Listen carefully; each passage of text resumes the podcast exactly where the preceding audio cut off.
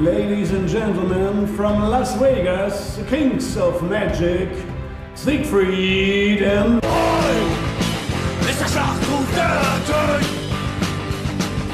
Oi! Ist das, was für uns steht! Willkommen zu einer weiteren Folge von Siegfried und Eu. In dieser Folge haben wir Schulle aus Königs Wusterhausen zu Gast. Schulle ist Sänger der Band Toxpack und der 90er Rummel-Eubums-Kapelle Bierpatrioten. Als Maurer hat er sein Glück nicht finden können, sodass er später andere Bandagen auflegte.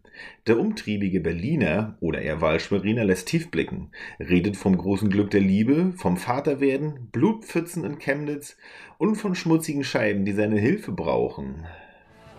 Er redet von seinem Leben als Ostrock-Legende, wie er später eingesteht, und davon, dass er froh ist, wenn er mal einen frischen Salat im Catering findet. Finde mal einen Anfang, wenn jemand sehr viel erlebt hat. Aber genug Palaver vorab. Auf ins Gefecht mit Daniel, dem Amboss, Schulle Schulz.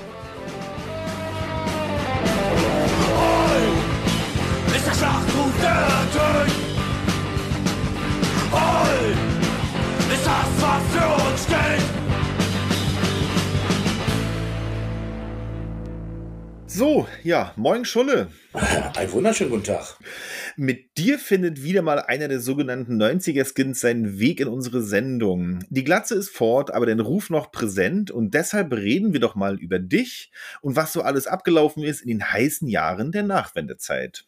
Gleich vorab eine pikante Frage. Deine Jungs von Toxpack lassen fragen, wann du dich mal wieder zu einer Bandprobe nach Berlin begibst oder hast du zu viel zu tun mit dem Zählen der Türme am Schweriner Schloss? Oh, echt? Das haben meine Kollegen gesagt?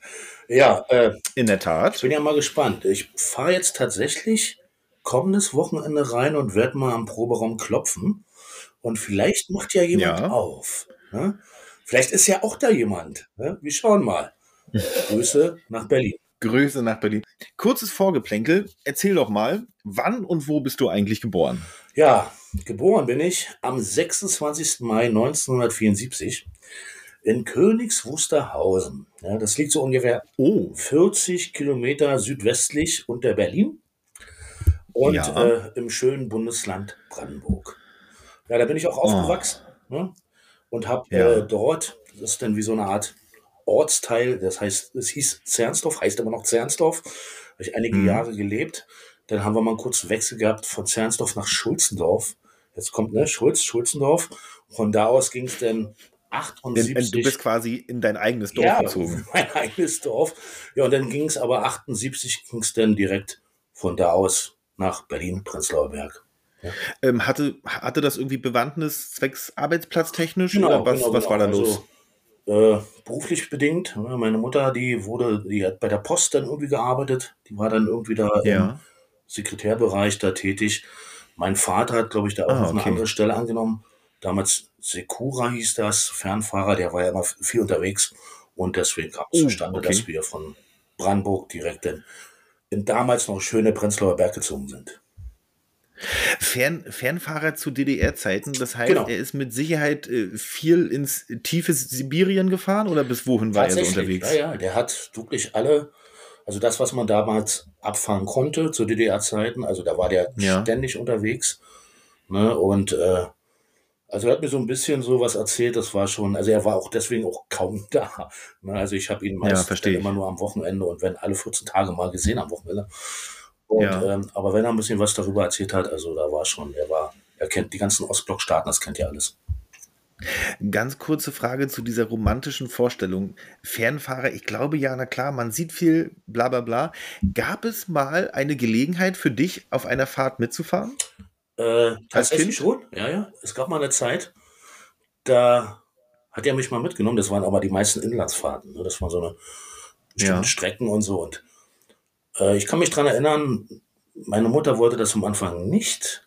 Das war aber irgendwie mit acht, neun Jahren oder so, dann war ich bei einigen Trips immer dabei, die so einen Umkreis Mhm. von, weiß ich nicht, so 400, 500 Kilometer, ne, was jetzt nicht so weit ist, aber da, ich saß schon Naja. damals, ne, in den sogenannten W50, glaube ich, ne, W51, das waren damals Oh. noch diese LKWs, die klassischen DDR-LKWs und so, ich kenne ihn noch mit dieser riesengroßen, flächigen äh, Motor, äh, äh, Haube, wo man, also das war so ein Motorbereich, wo man dann da rumlungern konnte. Man hat das immer warm dadurch Ja. gehabt und so. Und also daran erinnere ich mich immer.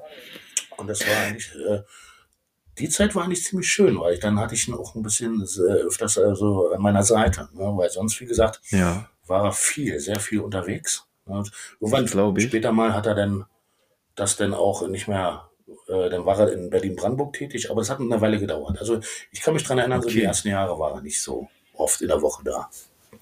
Die Zuhörer und ich freuen uns auf jeden Fall auf mindestens ein Beweisfoto von dir an oder in einem LKW. Ach, Vielleicht finde ich ja noch einen.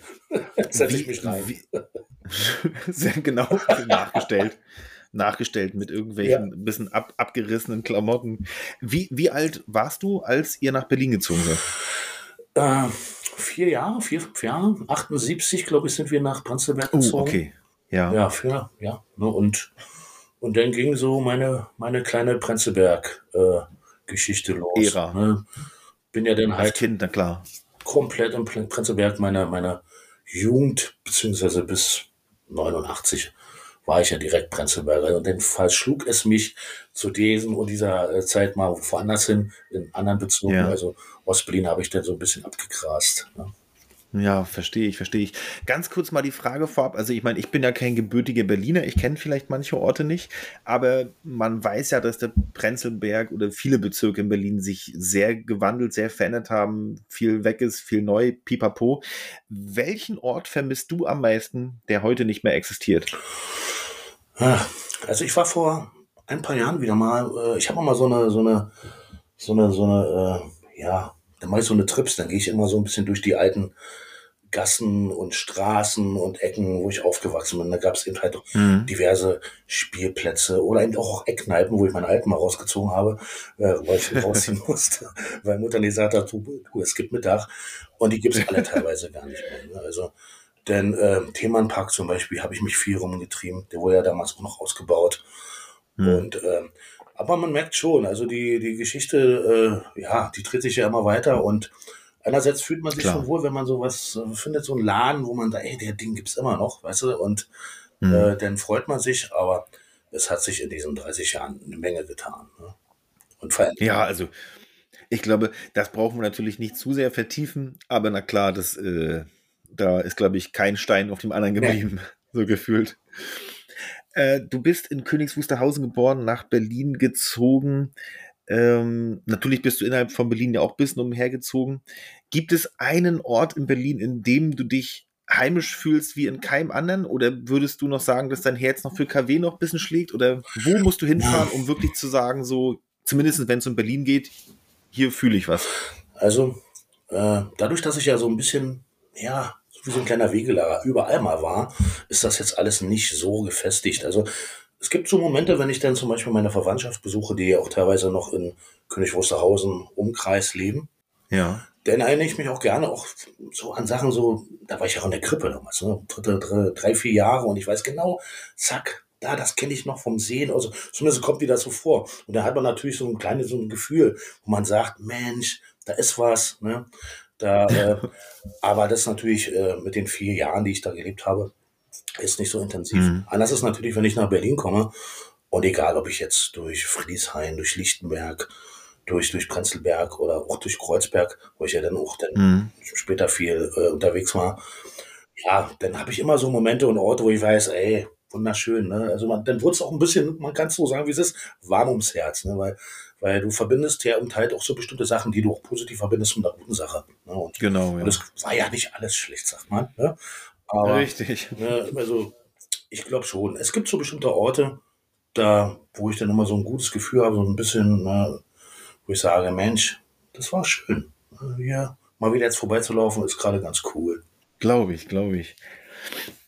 Erzähl uns doch mal hinaus aus deiner Kindheit, welchen Beruf hast du später eigentlich erlernt? Oh, naja, ich war so ein kleiner Spätzünder. Also ich habe ja die, dann die Schule und dann sollte ich eigentlich gleich in der Lehre. Das war auch nicht ganz so, weil ich dann zu der Zeit mich echt viel rumgetrieben habe und so viele Ja. Flausen im Kopf. Ich hatte dann nach Nachdruck dann doch die Maurerlehre gemacht und habe vielleicht ein, zwei Jahre darin gearbeitet und dann war ich auch mal hin und her. Und Also, warte mal, du hast nach der Lehre noch ein, zwei Jahre da gearbeitet? nee, nee, oder ja, du hast genau, die ein, Lehre zwei Jahre so, wenn es Okay, hochkommt. Und dann ging es dann los. Denn, hey, so wie so gelegenheitsmäßig, alles, was so cool war. Ne? Dann war ich, ich war so Gerüstbauer. Ne? Also, und ich habe Sachen gemacht, dann auch Glas- und Gebäudereinigung. Ich bin ja jetzt auch wieder Glasreiniger, ne? verdiene Ja. damit mein Geld. Und äh, ja, tatsächlich, was habe ich alles gemacht? Also, das war eigentlich so, weil ich wollte mal alles so probieren, mal eben halt so angelernt, aber dann warst du ja irgendwie dann drinne. Ne? Und bis hin zum Gerüstbauer. Ja, also unglaublich. Also wenn ich so sehe, wenn ich die Jungs so sehe, was, das hat sich damals auch alles gemacht. Ne? Das ist ganz hoch. Das ist doch einer der richtigen Powerjobs auf dem Bau, eigentlich Auf jeden Fall. oder? Ne, meine Frau sagt immer, guck mal, deine Unterarme, das hast du noch vom Gerüstbau, sagt sie. Ja. ja. Und das ist auch immer falsch, ne, wenn man so sieht. Also die Jungs, die leisten. Ich sehe das immer noch, wenn ich hier so Leute sehe am Gerüstbau, die sind ja teilweise auch, weiß ich nicht, so 40, 50, da frage ich mich, Wahnsinn, dass die überhaupt das noch machen können, ja. Weil eigentlich ist man ja, wenn man das im Akkord macht oder im, dann ist das schon echt ein schwerer Job. Ja, also, ja, habe ich gemacht. Da wird man nicht, nicht alt, vermutlich, ja. Das Ja, richtig. kann ich mir ja, vorstellen. Habe dann auch einige Sachen erlebt. Also ich glaube, Gerüstbauer waren, glaube ich, so zwei, drei Jahre schon so bis tief in äh, bis Mhm. 2000 oder so. Dann habe ich dann damit dann auch wieder aufgehört. Ach so, ja, ja. So lange, okay. Und ach ja, eins habe ich auch noch gemacht, was man nicht glauben kann. Bei Raab und Karcher, da war ich mal Wachmann, tatsächlich. Objektschutz. Bei Raab und Karcher Ja, auf, ja. auf, dem, auf dem Firmengelände von denen? Genau, die haben so einen Bereich, das ist so Sicherheit, ne? so Ja. Objektschutz. Und dadurch, dass meine Eltern auch nicht Hunde gezüchtet, aber die waren so im Sport, Hundesportverein drin. Mein Vater hat ja. Damals auch Hunde ausgebildet mit. Also das waren so, das Oh, okay. Frau, ja, ja. Und jedenfalls hatten wir immer Schäferhunde. Ja, und jedenfalls gab es mal so eine Zeit, da hat mein Vater auch Objektschutz und hat mich gefragt, ob ich Bock drauf habe. Das war meistens Mhm. dann natürlich auch nachts. Ja, und dann irgendwelche verlassenen, tatsächlich, da wo du denkst, ey, da kommt doch keiner. Ja, da saßen wir da in so einem Häuschen und dann sind wir dann alle Stunde mal einmal mit dem Hund immer so ein riesen ein Objekt abgelaufen, dann wieder reingesetzt, dann hast du dann da dein Walkie-Talkie gehabt, das war auch schon, das war jetzt Ja. nicht so lange, aber ich erinnere mich dran, das war schon ein bisschen aufregend. Also, also einiges kam schon zu. Hast du da mal irgendwas Unangenehmes erlebt oder war es Tatsache ein ruhiger Nö, bei Job mir durchgehend? nicht. Also man hörte immer wieder von Kollegen, dass hier und da was passiert. Aber in meiner Zeit war jetzt da nichts. Also, und ich war auch ziemlich sicher. Also wir hatten ja zwei Hunde, die von meinen Eltern. Ne? Und äh, Ja, ja, das war die Jette und ja, der Faustus. Faustus war so ein Langhaarschäferhund. Das war auch so eine Riesenmaschine. Und wenn du so zwei so eine Hunde hast, dann bist du eigentlich da auf einer richtigen guten Seite. Ne? Und das schindet auf jeden Fall Eindruck. Du hast noch zwei Jahre als Maurer gearbeitet. Jetzt kurz eine blöde Frage. In welche Straße muss man fahren, um was zu sehen, was du gemauert hast? Ah, das ist eine gute Gibt es da irgendwas Öffentliches, öffentlich haben- begehbares? Ja, ja, ja, ja. Aber nee, öffentlich jetzt nicht. Also, aber meistens waren es ja auch immer so Sachen, äh, ja, wir haben äh, in Karlshorst habe ich da ein bisschen was mit, mitgebracht, aber wir waren ja viele, so ist ja nicht, ne? Aber Ja. ob ich jetzt ein direktes, das waren ja auch Hinterhöfe und so weiter, also beziehungsweise irgendwelche Teile, was man nicht direkt sieht. Ne? Vielleicht, ja, als Nachtrag, wenn mir noch was einfällt und sowas, dann. Es gibt doch nämlich immer manchmal in Häuserzeilen sowas von wegen hier, äh, hier hat, was weiß ich, hier Karl Leckarsch, König von Schieß mich tot gelebt. ja, ja. Vielleicht steht ja irgendwann in 100 Jahren an irgendeiner Wand mal, hier hat äh, Schulle der Amboss Ach aus Berlin. Dafür, dass ich den Äh. Beruf wirklich gleich nach anderthalb Jahren dann weggeschmissen habe, hab, hätte ich das nicht verdient, sag ich mal so. Na gut, den Beruf hast du erlernt, Maurer. Lass uns doch mal ganz kurz äh, über das Thema DDR reden. Viele unserer Zuhörer, ehrlich gesagt, sind mehr so in Richtung dein Alter, zumindest Ja. sagt es die Stat Statistik. Äh, viele Leute auch in meinem Alter, also ich bin ja ein Wendekind, ich bin 89 geboren. Vielleicht kannst du ja mal ein bisschen was erzählen aus dem Alltag in der DDR, wie du das als Kind erlebt hast. Was war anders? Was war, was war schön? Was war Mhm. nicht schön? Was war beklemmend? Beziehungsweise Hast du überhaupt was schon mitbekommen als Kind von Ja, das, das eventueller Kritik und so? Also direkt bei mir jetzt, denke ich mal nicht. Aber ich habe ein bisschen was mitbekommen. Das kam auch über meinen Vater, weil der hatte so ein bisschen Probleme. Hier und da kam mal öfters mal Besuch, weil er eben halt doch nicht so funktionierte. Und dann gibt's natürlich diese Gespräche zu Hause, auf was, was Ja. man achten sollte und das und das. Und äh, in der Hinsicht irgendwie habe ich was mitbekommen. Äh, Und ich glaube, so das allererste Mal, wo ich festgestellt habe, dass mir was fehlt, sind das, wo man selber so bestimmte Sachen konsumieren möchte, die man nicht bekommt. Und das war dann Ja. halt so in so einem bestimmten Alter, so mit 12, 13. Und da war ja in der DDR-Zeit, hatte man entweder gute Kontakte oder äh, man hatte Oder nix. gut Taschengeld und dann konnte man so eine Sache dann auf dem Schulhof dann irgendwie heimlich dann oder ne, in der- Ecke dann ersteigern und dann und holen Ja. kaufen. Ähm, und dann habe ich so festgestellt, so, wo ich so bestimmte Sachen endlich auch äh, mochte, gerade eben halt Musik und so. Und da kommst du nicht Mhm. so schnell ran. Und warum kommst du nicht ran? Und dann hinterfragst du solche Sachen Genau. natürlich. Wo ist das scheiß Problem? Wo Ne? ist denn Problem? Warum bekomme ich denn jetzt nicht das und das? Und dann kriegst du dann irgendwann mal doch, doch die Wahrheit zu erfahren und dann weißt du, irgendwie wirst du beschnitten in der Hinsicht. Und das hat mich dann schon ein bisschen bedrückt, weil ich dann dachte, okay, schade eigentlich. Ne? Und dann hat mich das aber fasziniert, ne? gerade wenn es jetzt dann um Thema Musik geht, äh, Ja. dass du dann sagst, ey, du kommst einfach nicht an die Sachen ran. Ja? Und das ist einfach auf Deutsch zum Kotzen.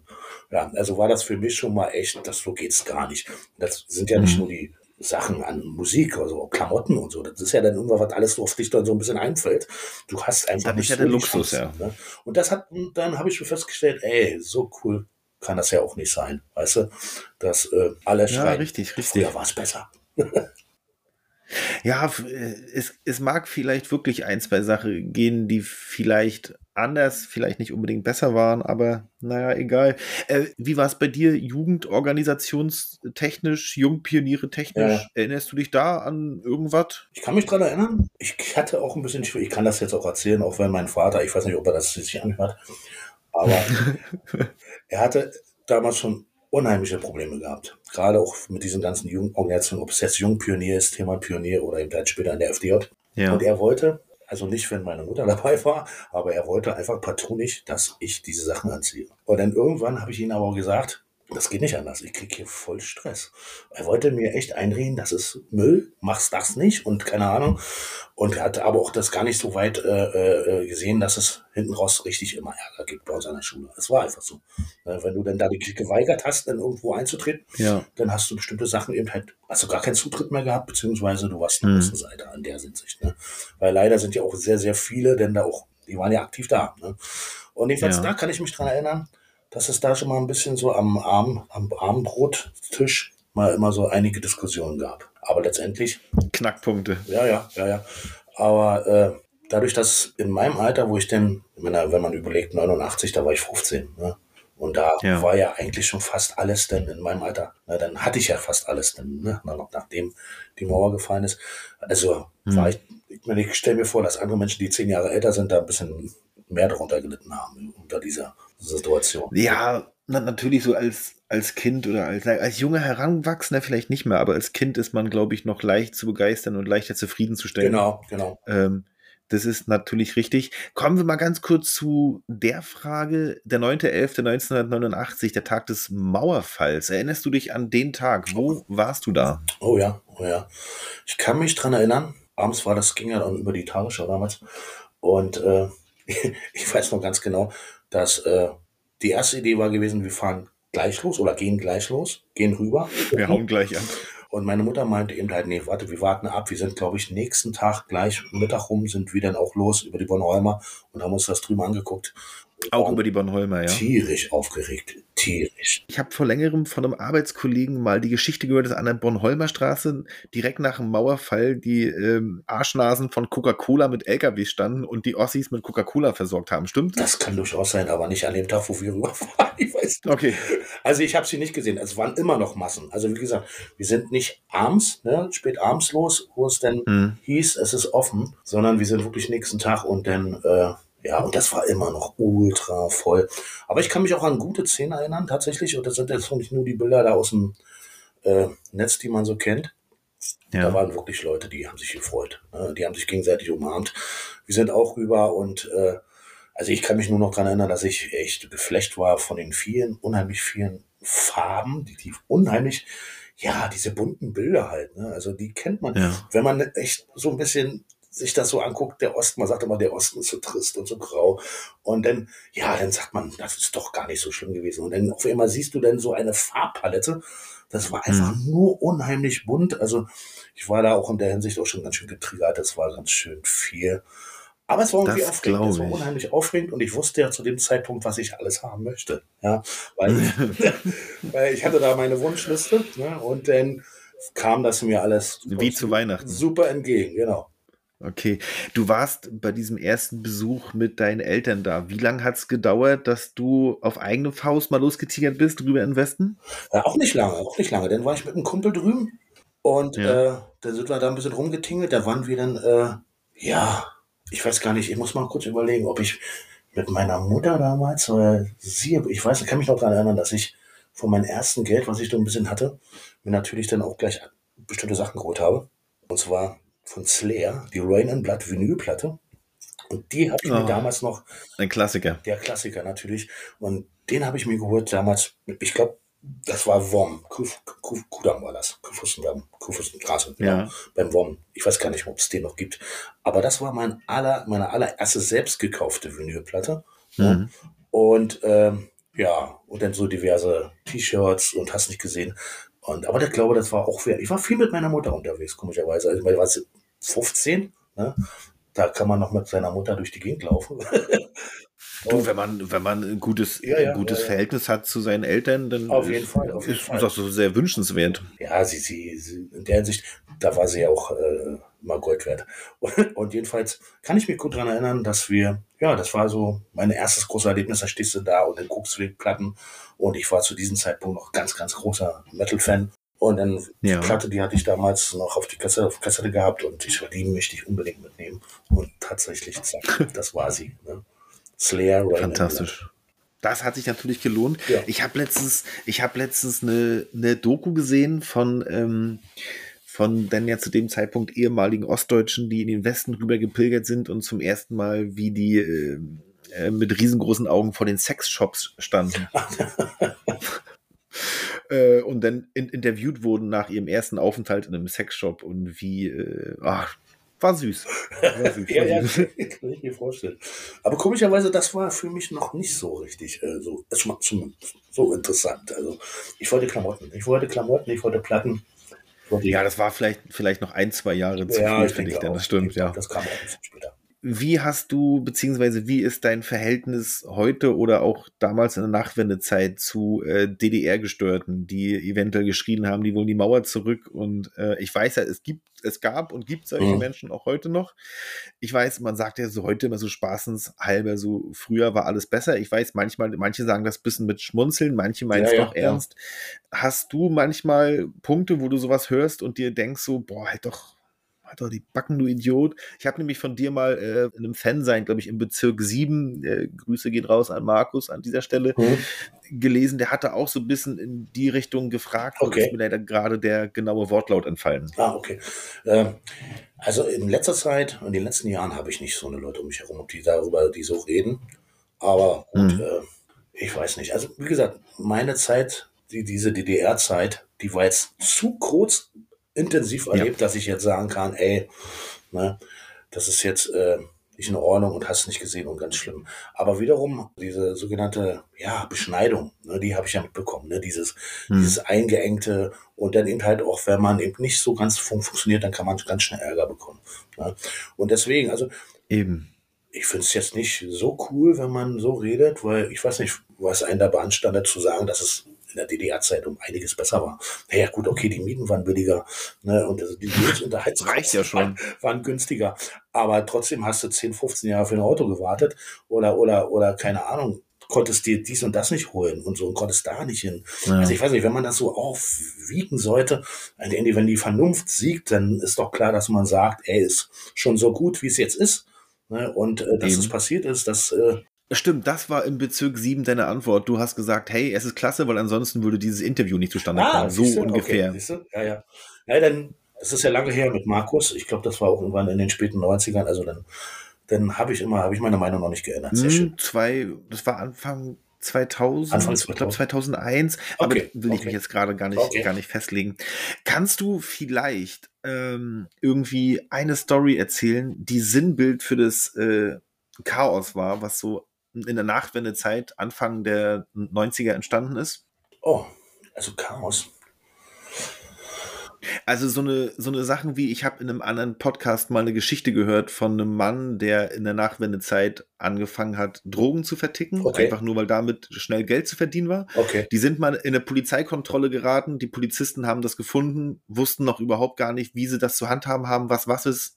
Also die wussten gar nichts, haben wir einfach weiterfahren lassen mit diesem Zeug. Okay. Also es, also es ging ja wirklich viel drunter und drüber. Polizisten Ja. wussten gar nicht, nach, nach welchen Gesetzen müssen sie sich verhalten. Was ist, also gibt es irgendwas, was dir passiert ist, was heute einfach gar nicht mehr möglich wäre? Was so spontan eigentlich jetzt erstmal nicht, außer dass, wie gesagt, alles neu war, alles total aufregend war, äh, Mhm. man total wissbegierig war und man eben halt auch gerade so, das Thema werden wir ja eventuell noch äh, richtig durchkauen, diese subkulturelle Ja. Geschichte, die entstand dadurch. Ne? Also ich war auch natürlich in, Ja. in, in, in, in vielen Ecken, dadurch war ich auch immer viel unterwegs mit 16, 17. Bin ja sehr, sehr früh raus bei meinen Eltern und Mhm. ähm, habe mich überall rumgetrieben und ja, war auch so in diversen dunklen Ecken irgendwie immer anzufinden. Ne? Also in irgendwelchen alternativen Kneipen oder in irgendeinen also autonomen Bereichen, so wo, wo man eben halt nur für sich ist. Ne? So gerade in Friedrichshain, das war ja damals mit der mit der, mit der Fahrstraße und Riegerstraße, da gab es ja so einige Sachen zu der Zeit noch, wo man, da habe ich, da hab ich mich auch so rumgelungert. Ne? Also das war eine Zeit. Und das fand ich sehr interessant, das fand ich sehr cool. War ja, wie gesagt, noch sehr jung, aber so, ich fand Ja. schon diese, diese, wie die sich schon damals so, so, äh, ja, vom abtrennen wollten, ne? wie, wie die Hm. was Eigenes machen wollten, ne? fernab der ge sogenannten äh, Gesellschaft. Und so ist das, das Mainstream. mich tatsächlich so ein bisschen schon an, angezeigt. Ja, das fand ich ganz cool. Du hast gerade das Thema Fahrstraße angesprochen. Also Tatsache, ich wohne hier so fünf Minuten fußläufig von der Fahrstraße. Heute, ganz ehrlich, dieser Häuserblock ist so wunderschön. Der ist schön geworden. Aber ja, ja. ich bin mir wirklich, ich, ich, muss mal in dieses äh, Stadtmuseum Lichtenberg, weil da wird es bestimmt irgendwo Fotos geben, wie Wir es hatten da früher übrigens aussah. unseren Proberaum, ne? In der Fahrstraße. also nicht in das den Häusern. da? Nicht in den Häusern. Ich glaube, dieses Komplexteil gibt's noch. Und zwar, wenn du die Fahrstraße runterläufst, Richtung Brücke auf der rechten Seite, vor Ja, der ja. Brücke, da ist so eine ganz kleine, ja, wie so ein U. Da gibt's so, äh, äh, ich weiß nicht, ob es die Häuser noch gibt. Das ist, äh, wie kann man das nennen? Also, das ist so ein ganz kleiner Block, der ist so, so in sich geschnitten, Ja. so. Und da hatten wir damals mal geprobt. Und das ist so kurz vor der Brücke. So links geht's dann hoch, rechts leicht zur Brücke und so. Und da waren Mhm. wir mit Bipatrioten von 97 bis 2000 oder so, kurz, kurz Mhm. nach der dann Trennung. Dann.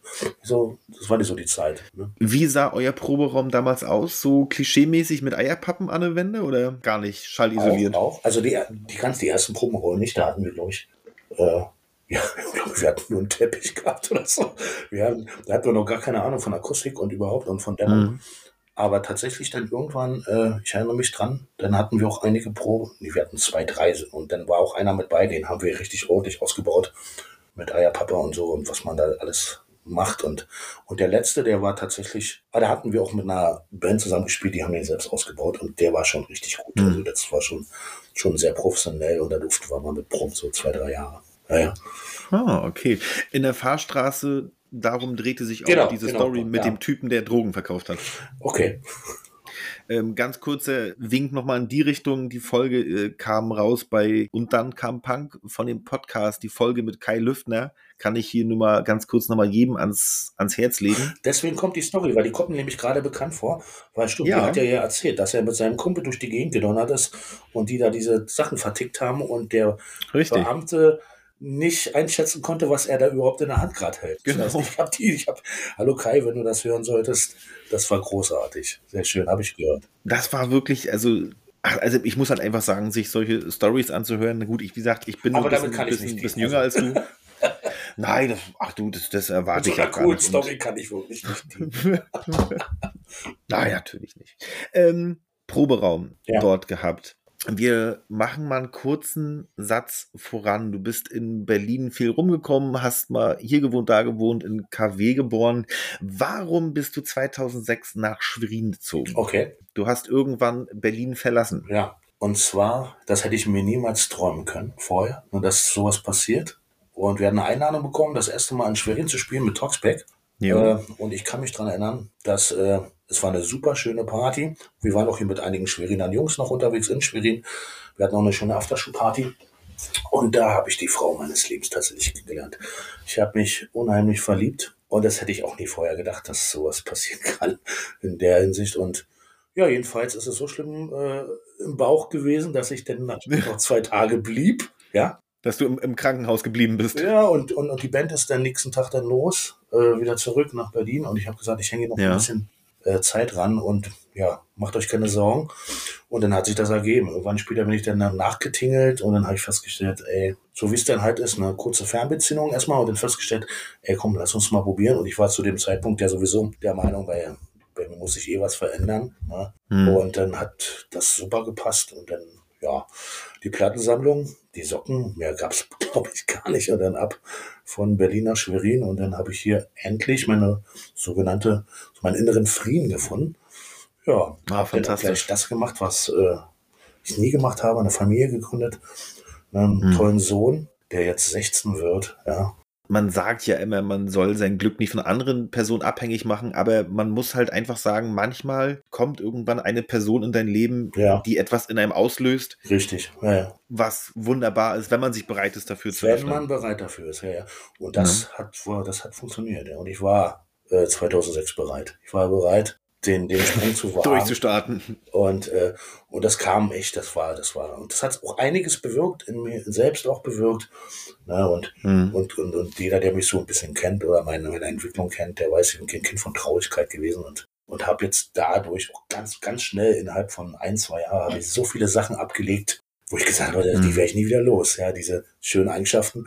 Und die waren ja. weg, weil ich dann festgestellt habe, nachdem meine Frau gesagt hat, ey, du wirst bei Papa und so, und dann hat mhm. echt um Klick gemacht. Ne? Also das hätte ich auch nicht so schnell erwartet. Ja, also, und ja, schön. Und ich freue mich immer noch. Ich bin, ja, ich kann man auch nicht sagen, dass ich meiner Frau dafür dankbar bin. Ich bin über, dankbar über diese Geschichte, über alles, mhm. so wie es denn gekommen ist. Ne? Und dass man, äh, ja, denn auch so ein Glück hat, dass man das dann auch wahrnimmt, dann nimmt, neu durchstartet. Deine Frau kommt aus, aus Schwerin ja, ja. oder ist sie, sie da auch hingezogen? Sie kommt aus der Schweriner Punkrock-Szene. Das ist eine ganz, oh, ganz lustige Situation, weil eine Freundin von ihr, hm. sie überredet hat, sie war auch da frisch, äh, hat auch eine Beziehung beendet und hatte gar kein Interesse gehabt, in irgendeiner Art und Weise gerade in der frisch noch was Neues anzufangen. Und ihre Freundin. Ja, ich kenne diese Geschichten. Äh, und ihre Freundin hat sie natürlich dann, äh, ja, du musst unbedingt kommen, da kommt eine Berliner Band, vielleicht kennst du die ja, Toxpack. Und sie kannte tatsächlich Toxpack nicht. Ne? Und wollte sie auch gar nicht kennen. Aber irgendwie. Ja war ihre Freundin, da müsste ich vielleicht mal nochmal dankbar sein. Also die war dann irgendwie so ein bisschen und hat, ja Mensch, komm mit und komm, da geht's dir auch ein bisschen besser, wir trinken was zusammen, haben ein bisschen Spaß. Und dann ist sie mitgelaufen und dann verliebt sie sich natürlich in so einen Trottel, ja, sag ich jetzt mal so. nee, und das war wunderschön. Also, dass das dann doch äh, so funktioniert hat.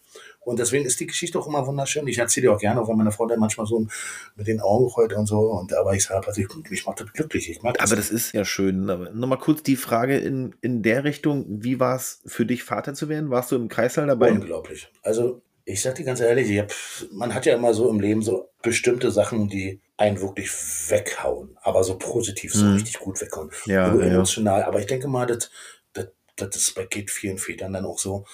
Aber ich habe mit meinen Emotionen, die sind so durch und durch und durch mit mir gegangen, ich konnte nicht mehr.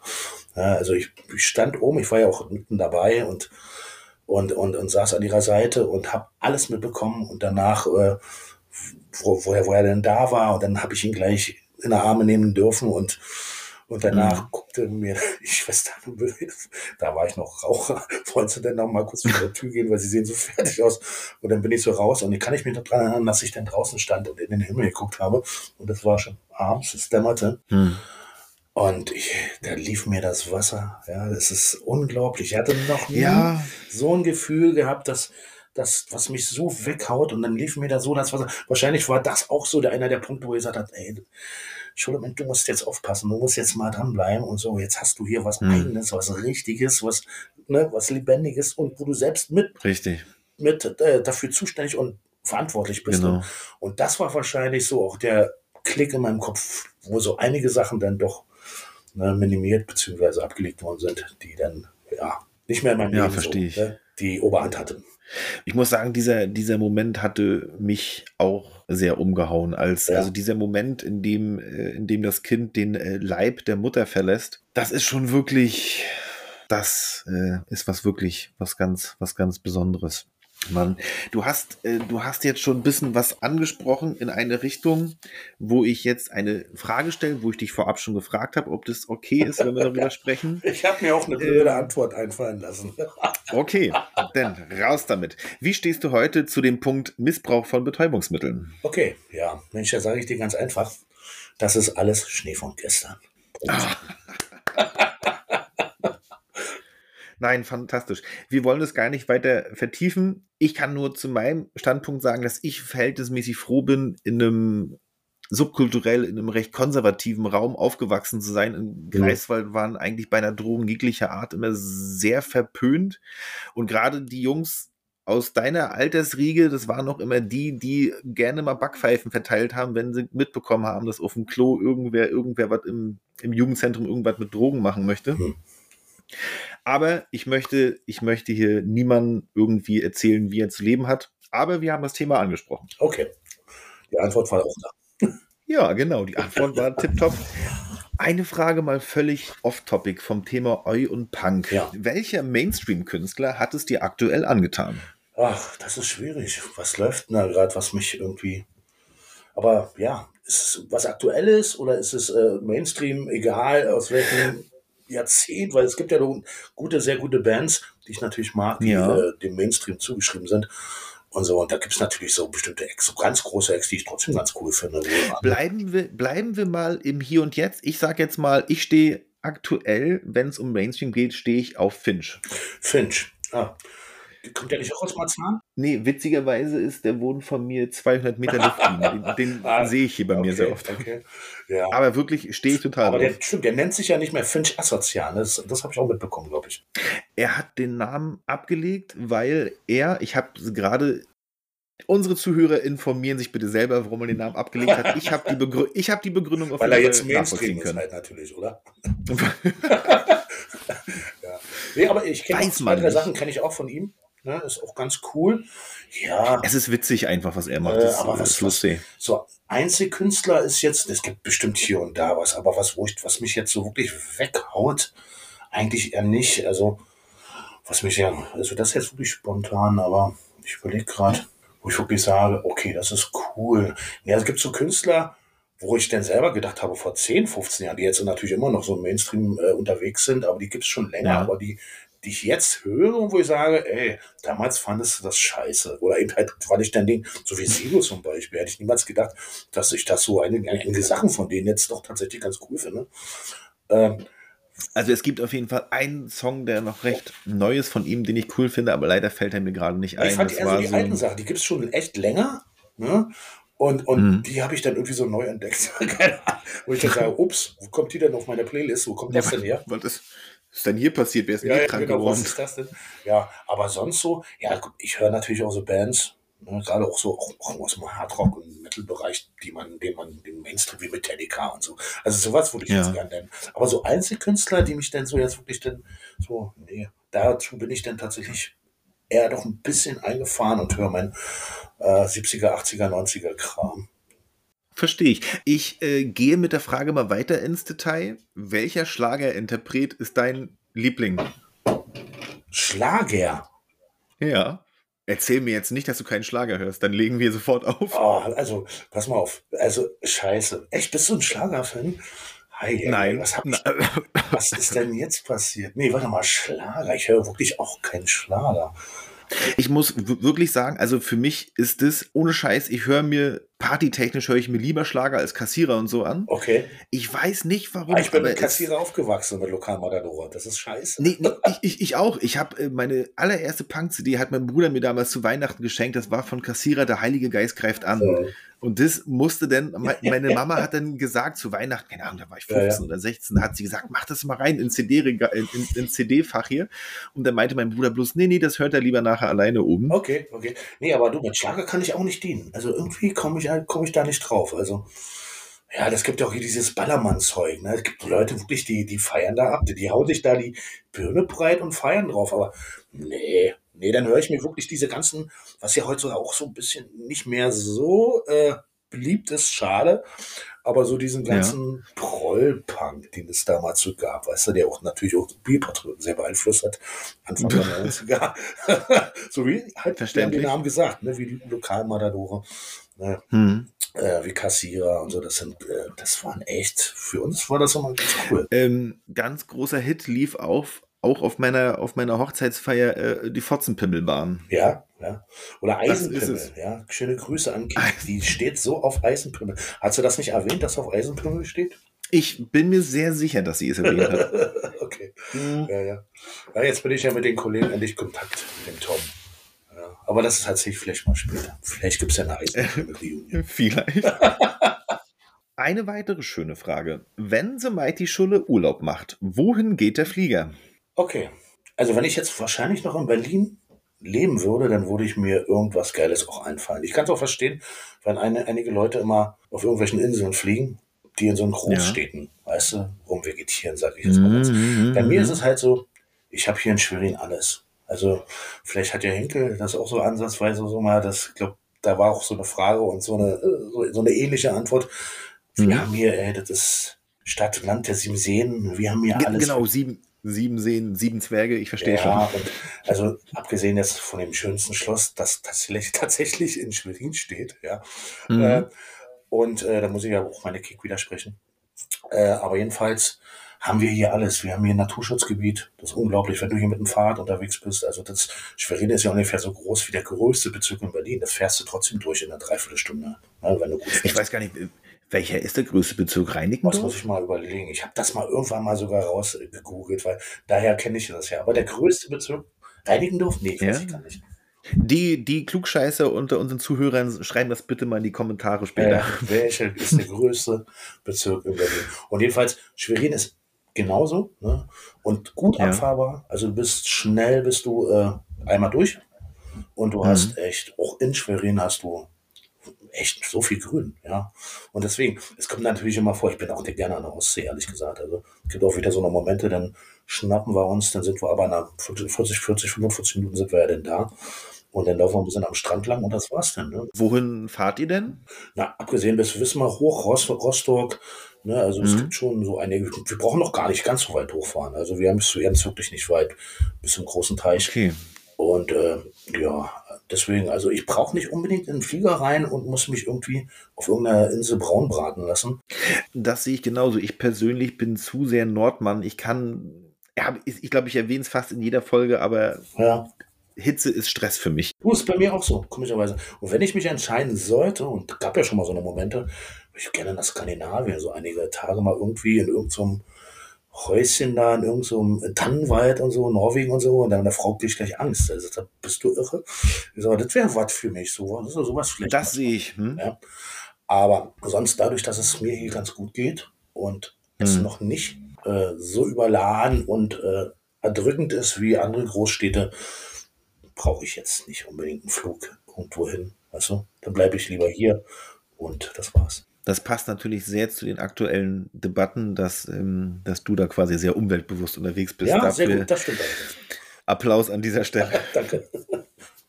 Eine Frage an den Gourmet in dir. Hast du ein Lieblingsrestaurant beziehungsweise eine fremdländische Lieblingsküche? Äh, Also ein Lieblingsrestaurant eigentlich nicht, aber wir gehen gerne chinesisch essen. Das, äh, Ja, verstehe ich. Aber ich mag auch diese rustikale alte deutsche Küche. Also so ist nicht. Also ich bin da auch sehr offen. Ne? Also indisch esse ich auch gerne. Dann haben wir einen guten Kroaten hier. Also international Mhm. gesehen so bin ich überall mal dabei. Ich bin ja auch äh, ich esse sehr gerne. Ne? Und ähm, ja, es gibt hier in Schwerin ein gutes Schnitzelhaus. Da kann man hingehen. Da gibt es auch gute Jo. deutsche Gerichte. Und aber jetzt um zu sagen, da musst du unbedingt hin. Nee, das nicht. Denn lieber von allen ein bisschen. Okay. Weißt du? Wie so, wie so ein Schneewittchen. Von jedem Tellerchen ein bisschen. Von die, mit, mit so einem Räuberteller quasi, Ja, wie das für die Kinder immer heißt. Wir nähern uns mal der, ähm, ich schimpfe sie, Standardfrage. Wie kamst du eigentlich zum ersten Mal in Kontakt mit der Subkultur? Also du hast mir schon erzählt, du hast eigentlich mit dieser Metal-Schiene angefangen. Ja. Gehen wir doch aber mal gleich über mal so in diese, in diese Skinhead- und Eu-Schiene. Wie, äh, was ist da passiert? Ja. Auf welchen Wegen? Schulkameraden oder? Das war teilweise viele meiner Metal-Kumpels um 90, 91, die man ja so kannte, weil wir auch schon in der Zeit in diversen Clubs immer schon unterwegs waren. Jo. Die haben sich die Haare abgeschnitten auf einmal. Da gab man so eine richtige Welle, wurden alles so Skins. Ja, und, und irgendwie automatisch, wenn du mit den Leuten abhängst, hörst du das, hörst du dies und bei mir war es ähnlich. Naja, na klar, ne? Also klar. bei mir kam es auch Mhm. nicht dazu, dass, weil so dieses Thema Oi, ich hatte damals auch schon so ein Mixtape, schon ein Jahr vor der Wende, da waren so diverse deutsche Oi-Bands drauf. Also ich wusste schon so, na, was es ist und überhaupt. Aber so Mhm. direkt über Oi-Punk äh, äh, äh, zum Skinner bin ich gar nicht gekommen. Also ich kann mich daran erinnern, dass ich damals Sachen wie Agnostic Front gehört habe, so wie Sick It Ja. Wie, wie Warzone, ne? Ähm, Chromax, Use of Today, das war so dieses ganze amerikanische Hardcore-Zeug. Und das Ja. war ja auch so Skinhead-Hardcore und jedenfalls war der Übergang, weil ich auch viel Thrash Metal gehört habe, das war schon ziemlich identisch, ne, von dieser Aggressivität her. Und dann parallel Ja. hatte ich einen guten Zubringer gehabt, das war mein Mentor, Mr. P. aus Prenzlberg, ehemalig Prenzlberg, der hat mich ganz gut gefüttert mit echt coolen Sachen. Äh, ja, dieses ganze England-Punk-Rock-Zeug, 77er-Zeug, so ein 80er Oil-Zeug. Und dann kam das natürlich dann dazu. Aber ursprünglich kam es tatsächlich so über diesen ganzen Ami-Hardcore. Und dadurch fiel die, fiel, fiel, fiel die Mecke bei mir. Ne? Ich kann mir sehr gut vorstellen, was dieses Tape beinhaltet, was du meintest mit deutscher Eulmusik. Ja, da waren so diverse Sachen drauf. Ja, ja. Da sehr zum Schmunzeln. Also es gab schon, kann ich auch so sagen, ohne mich jetzt zu schämen, da gab es natürlich auch die Klassiker, was drauf. Also Springteufel waren schon drauf, Vortex waren drauf, kann ich Ja. mich dran erinnern. Was war denn noch drauf? Ich glaube Paddy Shacks. ja, und dann Onkels ist klar. Und dann waren so zwei, drei Mhm. Bands, die möchte ich hier nicht erwähnen. Wir, wir müssen dem jetzt keine Plattform geben, aber ich kann mir das schon vorstellen. Daumen, Daumen lassen wir es. Musik, Leute kennengelernt. Wie sah es bei dir aus als junger Bub, beziehungsweise ganz jung in der Subkultur zwecks Konzerte? Erinnerst du dich vielleicht noch an dein erstes Konzert, wo du warst? Oder beziehungsweise das erste, so was dir wirklich krass in Erinnerung geblieben ja, ist? ja, ja. Das allererste Konzert war noch zu meiner Metal-Zeit, 89, 90. Das war Mhm. Creator in der Werner Halle. Das war eigentlich einschlägig. geil. Das war für mich einschlägig. Ich war 15, also war das 89. Und zwar hatte ich Glück gehabt, dass ich die Tickets irgendwie über einen Kumpel mit ranbekommen habe, über einen Rennerclub. Da war jemand, der hat die Ja. da irgendwie äh, verkauft. Und ich kann mich sogar noch dran erinnern, weil ich mit einem Kumpel da war, ich hatte einen Mutti-Zettel bei. Weil ich hatte Hm. Schiss tatsächlich, dass die vorne am Einlass mich dann doch irgendwie dann äh, identifizieren als einen kleinen jungen Bub, der da drin noch nichts zu suchen hat. Und jedenfalls habe ich zu meiner Mutter gesagt, tut mir einen Gefallen, schreib einfach rauf, dass es korrekt ist, dass ich hier heute da rein darf. Und sie hat Richtig. den geschrieben, den hatte ich beigehabt. Aber den musste ich nicht sein, weil das war wahnsinnig. Ich weiß nicht, wie viele tausende Leute da waren. 89 hat das die Leute doch eh nicht interessiert, Hey, oder? ja, das, ich denke auch, aber ich war im Kopf, weil ich wollte alle Sachen irgendwie so ein bisschen aussparen, damit du hier nicht in Schwierigkeiten kommst. Jedenfalls Ja. kam es auch nicht dazu, glücklicherweise. Ich musste den auch nicht mal zeigen, weil wir standen Mhm. vorne und durch diesen Druck, der entstanden ist, weil die Leute, die waren so aufgeheizt, die haben quasi das ganze Tor aufgedrückt und haben uns automatisch durch die Ordner, durch die Leute, die dir da die Karten äh, Durchgepresst. durchge und ich bin auch einmal gefallen und habe gedacht, ich sterbe. Und da kam irgendwie so eine Hand aus dem, aus dem Nichts und hat mich wieder hochgerissen, damit ich mitlaufen konnte, weil das waren Massen. Und da waren auch einige sind über mich rübergelaufen. Also ich hatte da auch einige blaue Flecke von mir getragen. Aber das war mir auch so latte. Ja, jedenfalls waren wir drinnen und ich sag dir ganz ehrlich, das war eins, und das ist eigentlich auch das Einschläge, was, was man als erstes Mal wahrscheinlich in so einer Größenordnung sehen darf. Ich stand dann Ja. vorne, so vorne Mitte links und habe mir die Bands angeguckt und äh, ich war einfach nur baff. Das hat mich, das hat Glaub mich ich. einfach weggehauen, ja. Ja. Genau, die Bands soll man nochmal erwähnen. Das war Corona, Sabbath, Tankard und Creator. Okay, Tankard und Creator. Ja, das, ist mir beides, beides Begriffe. Ähm, wieder ganz kurz ins, ins Thema, in Anführungsstrichen, Eu zurück. Was war da dein erstes Konzert, was du erlebt hast? Äh, mein erstes, äh, sagen wir mal so, ich hatte mein, meine erste Berührung hatte ich mit Punk, das waren die Skeptiker. Die habe ich damals Oh, ja, gesehen, da war ich aber auch noch Metaller. Das war 90, 91 im Knackclub damals Prenzlberg. Mhm. Das war eigentlich so meine erste Punk-Show, die ich so bewusst auch noch so erlebt habe. Und dann ging's los. Was habe ich denn gesehen? 92 waren, glaube ich, die Bex Pistols auch, auch im Knackclub. Da waren viele Konzerte zu der Zeit. Im Knack, die wir okay. besucht haben. Also Gibt es heute noch das Knack? ich es gar glaube, den gibt es noch. Also äh, Okay. also könnte man vielleicht auch noch mal fragen, aber ich war ewig nicht mehr da. Aber ich kann mich dran erinnern, in dieser Zeit, so bis 95, haben wir einige Shows im Knackclub gesehen. Ja, und ja, und dann äh, das Größte, was eigentlich so in der Hinsicht als Oi-Band, also war- wo ich auch, das war natürlich Leipzig, das war Coxper in Leipzig, 93, Mhm. bis 93. Da kann ja, ja, Business war auch, glaube ich, 93, 94 in Leipzig, das war auch großartig. Also das waren schon die, die Ex, da sind wir extra nach Leipzig gefahren, auch mit dem ganzen Mob. War das im Coney Island? Das war im Coney das Island. Ja, ja. da? Okay. Das war das. Da war es auch echt, da war es auch sehr heiß drin, weil zu der Zeit, so ab 93, 94, da, haben sich auch einige Leute auch mal verirrt, die da gar nicht so Mhm. hingehören. Da war so ein bisschen Spannung, da war ein bisschen, naja, also das hat sich ja später Glaub dann alles ich. so ein bisschen ausgespült da, ne, aber ich kann mich dran erinnern, wir sind auch mit einem richtigen großen Mob Berliner sind wieder hingefahren und äh, das war schon echt geil. Das war prickelnd. Ich, hab, ich höre ja so ab und an mal die Geschichten, dass äh, wenn man mit Berlinern unterwegs war, beziehungsweise Berliner irgendwo getroffen ist, hat es immer Ja, ja. geknallt. Bestimmt aus ganz fadenscheinigen Gründen. Wahrscheinlich. Mir ist eine Frage zu einem Jugendclub, in dem du dich früher vermutlich rumgetrieben hast. Die Wurzel in Marzahn. Ja. Was hast du da zu erzählen? Ich hatte 92 habe ich eine Freundin kennengelernt. Das ist diese sogenannte Jennifer. Ja. Und ich habe zu dem Zeitpunkt noch in Pankow gehaust. Und wir haben uns irgendwo kennengelernt in irgendeiner Bar und haben da ein Tisch de Mächtel angefangen. Und jedenfalls habe ich sie irgendwann mal besucht. Und das war in Marzahn. Mhm. Und sie war schon in diesem jungen Club, war sie immer ständig drin. Das war halt ein Club. Ja, da waren auch so verschiedene andere. Da waren Hip-Hopper drin, da waren auch, ja, auch irgendwelche Sprayer und so. Das war eine reine so mit Jugendarbeit. Und dann war Ja. natürlich auch einer, war so Sozialarbeiter, so mehrere. Und da waren auch so ein bisschen so gestrandete Leute und so ein bisschen so politisch desorientierte. Ne? Und auch Ja, einige ja. Skins. Ne? Und Jennifer meinte eben halt, ja, komm, lass uns mal. Und ich kann mich noch genau dran erinnern, zu der Zeit, ich war auch in Domestos-Klamotten und hatte irgendwelche Oi-T-Shirts angehabt. Und ich weiß noch, ich habe so ein Oi, The Blitz Aufnäher, Mhm. mit so einem Union Jack irgendwie drauf. Und das erste war, als da mich diese Typen angeguckt haben, und die waren, glaube ich, nur einige Jahre älter und breiter.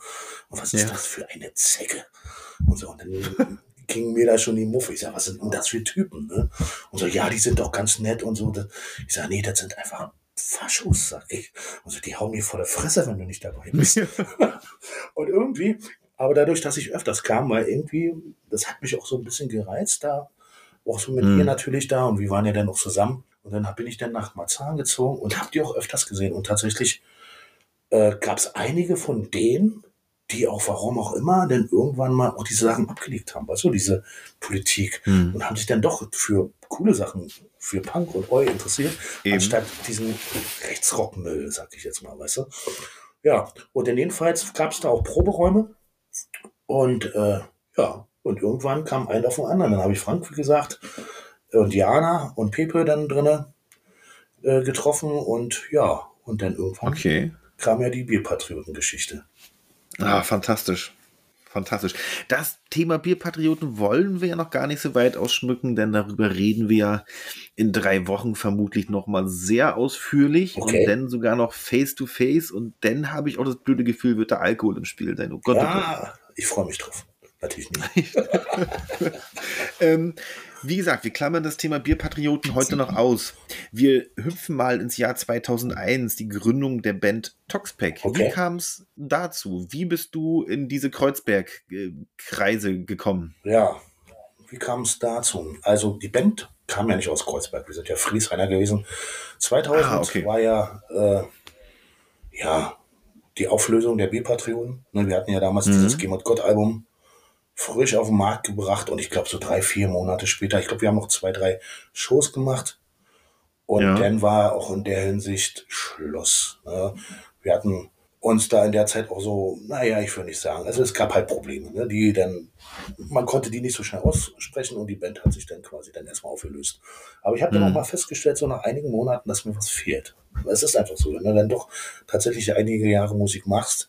Wenn Also, das Hobby wegbricht, ja. Genau, und dann irgendwie, ja, und dann glücklicherweise zu dem Zeitpunkt habe ich in Kreuzberg gewohnt und da war auch ein Freund, der hat bei mir im Haus gewohnt, beziehungsweise er hat zuerst da gewohnt, ich bin da hingezogen, der liebe Ja. Reg. Und wir haben dann immer abgehangen und dann irgendwann hat er mir dann zwei Leute vorgestellt und sagt er, hier, das ist Kasi, das ist Pete.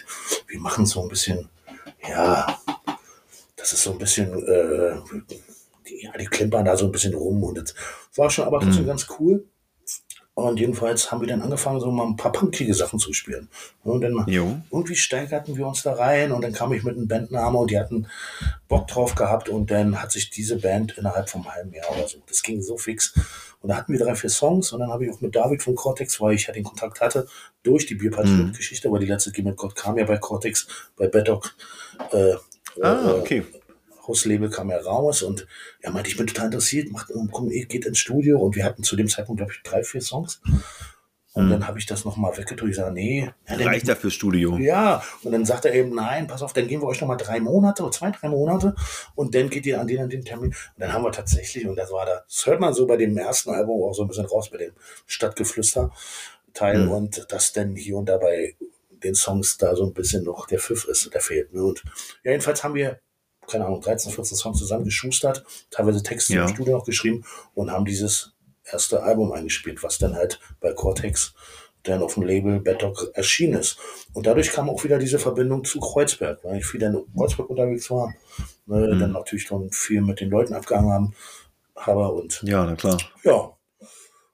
Und, und somit eins auf dem anderen. Und dann war auf einmal dann Toxback geboren, obwohl Toxback in dem Sinne damals noch eine Kneipenband war. Das war eigentlich gar nichts Festes. Das war einfach nur so, ne, so, so ein Ding, lass uns mal Musik machen. Okay, wir haben die Mhm. Möglichkeit, eine Platte einzuspielen. Wie geil ist das denn? Okay, die bezahlen unsere Studiokosten. Geil. Ja, und dann, Naja, tipptopp. Ne? Und lag natürlich auch daran, dass ich halt mit Bierpatrioten, mit der G mit Gott, die kam mir auch sehr gut an, äh, dass ich da Ja. schon so, so, so ein Standing hatte. Ne? Und dadurch Mhm. Ging das ziemlich fix. Und so, und wie gesagt, diese Band, die erste Band in dem Line-Up, zerfiel ja auch sehr schnell, also innerhalb von vier, Ja. fünf Monaten, zerfiel denn da, also nach Erscheinen der Stadtgeflüster, äh, zerfiel dann auch äh, das Line-Up, weil quasi der Drama nach Bayern wieder zurückgegangen ist, wegen Arbeit Oh, okay. äh, Pete auch keine so richtig Bock hatte da auf diese Platzen und Hoods, die sich dort teilweise dann bei uns rumgetrieben haben. Das war dann auch nicht so sein Ding. Hier und da kamen dann auch dann wieder mal so neue Leute mit rein und dann irgendwann kam 2002 dann Tommy und Tommy Ja. hat dann auch einiges dann äh, in Hand genommen, so die Züge, besser gesagt. Und dann Mhm. ging das in so eine bestimmte Richtung. Ne? Äh, ist, ist er eigentlich Berliner oder wo, wo, kommt, wo, Tommy kommt, wo kommt Tom her? Tommy ist äh, Okay. Urmarzahler, kann man schon sagen. Ja, ja. Uh, okay. Ja, ja, der ist äh, ein richtiger Ossi. Ein richtiger Ossi. Ein richtiger Ossi. Ähm, wie lief das bei euch ab, so ein bisschen der Schritt in die Richtung Berufsmusiker zu werden? Kam das mit den, mit den Jahren oder habt ihr euch da wirklich mal hingesetzt und überlegt, wo soll die Reise hingehen? Ja, also dieses Wort Berufsmusiker würde ich jetzt eigentlich auch gar nicht so, so stehen lassen, weil eigentlich sind wir Musiker, die dann irgendwann so ab 2005, 2006 entschieden haben, es muss einiges doch passieren, weil wir mehr wollen. Und, so. und dann haben wir uns selbst so ein bisschen an, den, an der eigenen Nase gefasst und haben gesagt, ey, komm, wir strengen uns mal ein bisschen an. Wir suchen mal, machen bessere Deals, wir machen das und das und ja, und wollten uns auch musikalisch so ein bisschen, glaube ich, auch so von anderen ein bisschen absetzen. Und jedenfalls irgendwie hatte das ganz gut funktioniert, denn äh, dass dann irgendwie so die Schritte immer tatsächlich so ins Professionelle gingen. Und dann irgendwann war es dann halt dann tatsächlich so groß, was heißt so groß? Also das war dann halt so, dass man eben halt so bestimmte Sachen nicht mehr so einfach so unterm Nahtisch machen kann. Das geht dann einfach nicht, das fällt dann auf.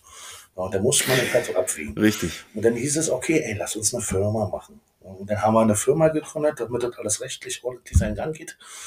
Ja, aber na klar, weil, weil, weil spätestens, wenn bei einem von euch das äh, Finanzamt anklopft, dann lässt, lässt du die Hosen runter, ja. Genau, und dann haben wir gesagt, nee, das Risiko wollen wir auch nicht eingehen und dann haben wir es, machen wir es professionell, haben wir uns beraten lassen, haben eine Firma gegründet, gegründet und dementsprechend haben wir uns tatsächlich auch immer auch ähm, nicht nur musikalisch, sondern eben halt auch, äh, ja, professioneller verhalten. Äh, Wir haben gute Kontakte gepflegt über die Jahre, haben auch mit guten Ja, Leuten ja. zusammengearbeitet, haben immer auch geachtet, mit wem wir zusammenarbeiten, in der Hinsicht, also wenn es musikalischer Hinsicht geht. Und dann greift so ein Rad zu uns andere und dann hast du natürlich dann auch Glück. Ne? Das ist auch was, man darfst du nicht vergessen, weil ich kenne so viele hart arbeitende Band, wo ich immer denke, Alter, die sind um Meilen echt talentierter. Und ey, die haben leider nicht das Glück, weißt du, eventuell mal in der Größenordnung zu spielen. Es gehört immer ein klein bisschen eine Schippe Glück dazu, im richtigen Moment am richtigen Ort zu sein. Das ist natürlich richtig. Und das kam tatsächlich auch bei Toxpic vor, das muss ich so sagen, dass wir da auch Glück hatten, äh, ja, von einigen Leuten ja, erkannt zu werden. Das, das macht vielleicht ständig keinen, das wäre jetzt nicht blöd, mit denen vielleicht mal was zu probieren. Ne? Und dann hat es dann doch funktioniert, Mhm. weil wir waren ja nicht nur Kasperköppe und Verrückte. Ne? Wir haben, also wenn es um die Musik geht, dann haben wir uns tatsächlich mal ein bisschen zusammengerissen. Äh, Ja, nee, das, das, das verstehe ich. Und klar, wenn man so eine gewisse Art und Weise einen, einen Traum oder ein Ziel vor Augen hat, dann muss man sich halt muss man mal einen Kopf machen, wie man das erreichen kann. genau, Und genau. verstehe ich, verstehe ich voll und ganz. Ähm, die Frage habe ich nicht aufgeschrieben, aber nur ganz kurze Frage zu dem Thema, weil du gerade schon erwähnt hast, mit anderen Musikern zusammen. Wie kam die Zusammenarbeit mit dem Weidner eigentlich zustande? Mit dem Weidner. Ich kann mich daran erinnern, dass er 2010, 2011 uns angefragt hat, ob wir Support machen wollen. Wie der Kontakt zustande kam, dass er uns fragt, muss ich nochmal nachfragen, muss ich selber nochmal fragen. Aber ich kann mich daran erinnern, dass wir gleich zugesagt haben, dass das auch ganz cool ist. Wir sind dann ein, zwei Touren mit dem gefahren in dem Zeitraum Mhm. und haben über diese Tour und über den Kontakt uns dann über die Jahre echt persönlich angefreundet. Also das ist jetzt natürlich jetzt so eine, äh, so eine Freundschaft entstanden, wo wir damals gar nicht damit gerechnet haben. Aber wir haben jetzt auch nicht gezögert, wo die Anfrage kam. 2010, 2011, glaube ich, war das. Das hat auch, das hat auch wunderbar, auch die Chemie war auch da. Also er hat echt, äh, wie er auch mit uns umgegangen ist und äh, wie er sich denn in so einem, wir sind ja auch schon so gestandene Jungs, das darf man ja nicht vergessen. Ne? Und dann setzt er sich Ja. da in die Mitte rein. Und dann kennst du ihn natürlich dann über diverse Interviews aus den 80ern, 90ern, 2000ern Mhm. und weißt, wie er oder denkst, wie er tickt und wie er ist. Und dann, dann sitzt da neben dir einer, der äh, komplett anders ist. Dann kommt alles ganz anders, als man denkt. Weil er eben halt als Mensch sich so, also ich will nicht sagen, dass er nicht offen ist, wenn er mit, der, mit den Medien redet, aber dann ist er, dann Ja. hat er wahrscheinlich sein Schutzschild trotzdem, passt ein bisschen auf, was er sagt, oder weil er hat, hat ja auch seine Erfahrung machen dürfen. Aber wenn er dann mit Jungs Ja, mit der Presse, na klar. dann ist, und da hat er uns tatsächlich, ich kann das jetzt mal so sagen, wie das, da hat er uns das Herz gebrochen. Ja? Also wir haben immer wieder gesagt, Alter, was für eine coole, verdammt coole Socke ist er denn bitte? Ja, und ich kann mich immer noch daran erinnern und so, dass auch natürlich einige Leute, Mensch, ihr könnt doch nicht mit dem Weidner und überhaupt und und dann, dann haben wir gesagt, Alter, ja, gut, wenn du wüsstest, was wir wissen, ne, und du erklärst dich ja auch nicht immer ständig, weil ja auch keine Ja. Hast. Nee, da musst du irgendwann, nee, da muss man sich abgewöhnen. Genau. Und dadurch, dass die Freundschaft tatsächlich äh, sich noch mehr ausgebaut hat, dass man sich auch privat trifft, ne, ist ja Mhm. auch so, und sich auch privat schreibt oder mal gegenseitig hilft und, äh, und unterstützt. Und das ist dann wie so ein Kumpel, weißt du, denn wirklich tatsächlich wie so ein Freund, den man hat. Und du siehst dann auch nicht mehr die Person, die du dann immer als Kind jahrelang irgendwo herkennst, sondern du hast halt Ja, einen ja. Freund, weißt du? Und das ist natürlich so entstanden. Und wir pflegen immer noch die Freundschaft sehr innig. Das hat sich ja auch bewiesen. Wir sind ja seit, machen ja schon einiges immer zusammen und ja, ich, würde- ich würde das nicht missen. Ne? Das ist richtig. Will ich auch nichts gut oder schön reden, aber zumindest mit seinen Solo-Projekten konnte ich persönlich nichts anfangen. Aber das soll ja auch kein Problem sein, denn uns kann ja auch nicht allen alles gefallen. Genau, genau. Und das ist ja auch wahrscheinlich auch sein Ziel, dass es eben halt nicht so ist, wie es andere ist. Ne? Also, Nein, völlig verständlich. Man muss sich, wenn man, wenn man anfängt als Musiker mit einem Soloprojekt dasselbe zu machen, Ja, das, was man, ist, ist es ja Quatsch. irgendwie auch, auch, auch Blödsinn. Äh, kurz nochmal Thema Toxpack, euer aktuelles Album 20.000 äh, 20.000 Volt hat es ja letztes Jahr im Erscheinungsjahr irgendwie mal einen Platz 4 der deutschen Albumcharts geschafft. Wie wichtig sind dir persönlich erreichte Chartplatzierungen? Also ich persönlich weiß es ja nicht, aber ist man so als, als, als Bandmitglied immer so ein bisschen hinterher und guckt dann doch mal, mal nach, um mal zu gucken, hm, was also ich, ich denke mal, also ist ja bekannt, dass wir seit sieben Jahren, sechs, sieben Jahre mit einem Major-Label zusammenarbeiten, Napalm Records. ja, Und wenn du äh, ja mit so einem Label dich zusammenschließt, hast Mhm. du ja eine ganz andere Vorstellung, was passieren wird und was passieren muss, so dass gegenseitig dann die Interessen immer noch da bleiben und dann auch im Genau. besten Fall richtig äh, vereint werden und dass alle dann äh, aus dieser Sache gut rausgehen, ne? letztendlich mit viel Ja. Erfolg. Und so ein großes Label macht natürlich eine Menge Arbeit, was eine Menge Kapital hat. Und Mhm. dementsprechend bist du auch äh, in der Bringepflicht. Ne? Ist völlig klar. Und dann Ja. kommt halt dazu, dass du, wenn es dazu kommt, dich natürlich freust. Ne? Aber es ist gar keine Frage. die Grund, äh, Voraussetzung für mich Musik zu machen, damit ich die Hoffnung habe, dass die nächste Platte diesen und diesen Platz erreicht. Das ist total Mhm. mhm. das ist, das kann jeder von uns sagen, von der Band. Aber du hast einen gewissen einen kleinen Erfolgsdruck hast du da, weil du willst bringen Ja. und freust dich tierisch drüber, wenn es denn doch klappt, aber dann geht es auch ganz schnell weg. Dann vergisst du es auch Mhm. ganz schnell. Weil du freust dich eher darüber, mit diesem Album auf Tour zu gehen, ja, die Ja, Reaktion und was von den. Fans einzusammeln, genau, mit Mhm. den, ja, die Reviews zu lesen, alles andere zu machen, Interviews zu machen und keine Ahnung. Ne, das ist natürlich viel, viel schöner, weil dann geht es ums gesamte Konzept. Weil letztendlich Ja. es gibt so viele Sachen, die sind äh, in den Top 5 gelandet von anderen Bands. Da frage ich mich ernsthaft, was ist denn das? Wer kauft das? Ja? Aber es hat alles irgendwie anscheinend seine Berechtigung und deswegen, es ist schön. Ja, natürlich. Es ist so ein bisschen, ja, weisam so auf, der, auf die Seele, aber es hat letztendlich nicht so für mich diesen ausschlaggebenden Punkt, wo ich sage, oh, wie geil ist das denn? Ja, also, da gibt es andere Sachen, die mich viel glücklicher machen. Ja, das verstehe ich. Im Gespräch vor dir hatte ich ja den Alexander, den Labelinhaber von Try and Stop Me Records, und wir rätselten so ein bisschen über die Höhe von Auflagen von diversen Veröffentlichungen. Ich weiß ja nicht, ob du vielleicht Zahlen hast. Wie ist das bei Toxback? Wie sehen da so Auflagen aus, wenn von euch, also wie bei 20.000 Volt? Was, was für eine Auflage kommt da raus auf Vinyl oder CD? Also ich weiß, wir machen ja immer so verschiedene Geschichten, ne, verschiedene Special-Geschichten, angefangen von verschiedenen Ja. Vinylauflagen. Und das ist eben halt gerade so in diesem Bereich, dann möchte jeder mehr oder jede große möchte so eine Sonderedition haben. Dann gibt es eine Mhm. EMP-Auflage, ja. Dann gibt es halt bei Napalm Records die und die Auflage, ja. Dann, dann gibt es eine Band Edition und dann gibt es eben halt tatsächlich, das haben wir dann auch selbst so ein bisschen rausgeboxt, eine Edition für Cortex, damit die nicht leer ausgehen. Weil meistens Ja. immer, immer so war, wenn wir eine Platte veröffentlicht haben, da war Vinyl immer meistens in 24 Stunden weg. Und dann haben wir gesagt, Ja. ey, dann lass uns mal eine 200er goldene Cortex Edition machen. Ja, die Mhm. gibt's nur bei Cortex und so. Das haben wir dann eingeführt.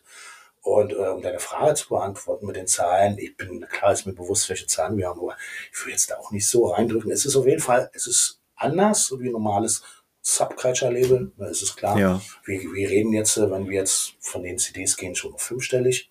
Ne? Mhm. Und äh, Vinylauflagen, also das ist auch ein bisschen unterschiedlich, aber ich schätze mal so, Pi mal Daumen sind wir zwischen 1,5 und 2000 vielleicht so für die Vinyl-LP. Mhm. Ja, das ist dann schon, also mit Okay. allem zusammengezählt. Ne? Weil zum Beispiel die Editionen sind raus, schwarz, Mhm. meistens wird immer nachgepresst, nachgelegt bei so einem Labels. Die machen dann Ja, halt ja. eine Grundfarbe, die lassen die immer. Ne? Das, das muss ja dann auch immer da sein. Ne? Anders ist es ja zum Beispiel, wenn du, eine, wenn du jetzt ein Label hast im, im Sub, so, das, das, dann ist weg, ist weg. Ne, dann, vielleicht machst du mal richtig. Jahre später mal eine Fanauflage, eine neue, und dann- und sonst. Aber das ist Eine Nachpressung hier in so, in so einem Faltcover mit Plakat drin Ja, und, genau. äh, und einem Taschentuch von dem Sänger von vor 20 Jahren. Ja, genau, genau, irgendwas. Hauptsache das bringt Geld. Ne? Ganz genau, ganz genau. Äh, bleiben wir mal ganz kurz bei dem Thema Vinyl. Wie steht es um deine eigene Plattensammlung? Ziehe doch mal geistig deine Top 5 aus dem Köcher. Okay, ich habe mich ein bisschen vorbereitet, tatsächlich. Ja. Äh, ja, es ist, es ist echt schwierig. Es ist wirklich schwierig, weil Jetzt kommt die Slayer Rain and Blood Ja, auf jeden es, Fall. Es gibt halt die Phasen, ich, klar, ich könnte jetzt hier die fünf Top Metal, aber wir haben ja, das heißt ja nicht Siegfried und Thrash, sondern Siegfried und Oi. Und deswegen, was habe ich jetzt mal gemacht? Also ich habe jetzt mal ganz schnell rumgesprungen, ich fange mal an. Äh, in meiner, ich, ich, ich zeig sie dir einfach mal rein, weil die Leute können das ja dann nicht sehen. Weißt du, du wenn du es erkennst, dann sag's einfach mal ganz laut. Ja, pass auf. Das ist einer der wichtigsten Oi-Platten, die, wo ich der Meinung bin, die ja nicht so groß wertgeschätzt ist. Bei den alten, etwas älteren Leuten ja, aber eben halt nicht so allgemein in der Oi-Szene, wie man es eigentlich erhofft. Und zwar, vielleicht kannst du sie erkennen. Ach, die Alliierten. Ähm, Ruhm und Ehre. Ruhm und Ehre die Alliierten. Ja. Ja. Das ist eine Platte, die bei mir ganz groß drin ist. Also wir reden hier vom deutschen Eu. Ja. Ja, richtig. So, was habe ich mir denn noch einfallen lassen? Hier? Die Alliierten, wo kamen die nochmal her eigentlich? Wuppertal. So, jetzt geht's weiter. Auch eine Band, die haben zwei Alben, die mich ganz groß inspirieren. Immer noch inspirieren, aber ich, ich, Mhm. ich kann mich immer zwischen der ersten und der zweiten nicht entscheiden. Diesmal bin ich bei der zweiten. Das ist Ah, Daily Terror, ja. Aufrecht. Ist auch eine Band, die leider, Leider, völlig ne? irgendwie an mir vorbeigegangen so, ist. Ich sehe die jetzt eigentlich auch nicht so als Oi-Band. Die waren ja eher so Deutschpunk. Nö, das, Aber das das, nicht ja war ja auch richtig. Peter seine Skinhead-Phase damals. Ne? Ja. Die, die ersten drei, vier Jahren.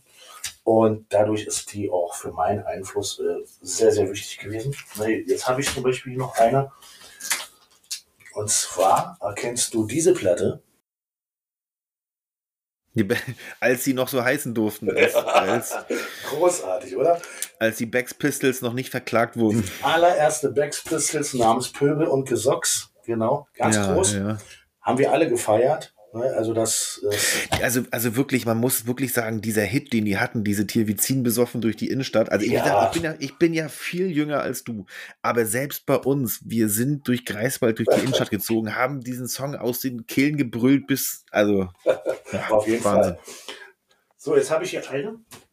Okay, oh ja. Dann Jetzt kommt eine wahrscheinlich- Picture-LP. Dann wirst du wahrscheinlich dann jetzt richtig einen Shitstorm haben, wahrscheinlich. Ich weiß es nicht. Und zwar, Äh, wie hieß das? Böse Menschen, böse Lieder, böse Onkels immer und das wieder. als Picture, als schöne? Das Witzige ist, ich habe es noch nicht mal gesehen, aber ich wusste, jetzt kommt eine Picture-LP. Ich weiß gar nicht warum. Ja, ja, ja, ja. Ich, du, hier steht, das ist eine originale Rokorama. Ich bin der Meinung, das ist auch eine Fanauflage irgendwo, irgendein Bootleg. Weil ich habe Glück gehabt, ein Kumpel, der hat mir die überlassen. Und Ja, ich kenne die eigentlich auch nur als Schwarzvinyl. Und das ist eine wunder, wunderschöne Picture. Ja, Ja, ja. tipptopp. Die halte ich auch in Ehren. Und dann habe ich, also das ist auch wieder so eine Aktion. Man kann die hoch zeigen und man kann auch, weil ich habe die vorhin nicht mehr so schnell gefunden, in meinem Plattenvinyl äh, Stapler und dann, Sammelsurium. ja, und dann habe ich dann überlegt, nette Mann geht auch immer, ne? Ja, na Ja, klar. auch großartig. Also entweder ist es die oder die, da fange ich auch immer hin und her. Und war das jetzt schon die vierte? Oder Das war die ich vierte, hab hier Noch, genau. ich habe hier noch eine. Und das darf man nicht vergessen. Ne? Äh, was auch ein bisschen Einfluss hatte, auch, auch auf Toxpack tatsächlich. Ah, Springteufel. Genau. Springteufel, Tanz der Teufel. Ja. Auch eine wunderbare, schöne Platte. Ne? Die höre ich auch immer gerne, lege ich auch noch mal ab und zu mal gerne auf. Ja, das sind jetzt so meine, die ich, ne, meine Top 5. Das sind die Top 5 des Punk, des Punk und Oi. Genau, genau.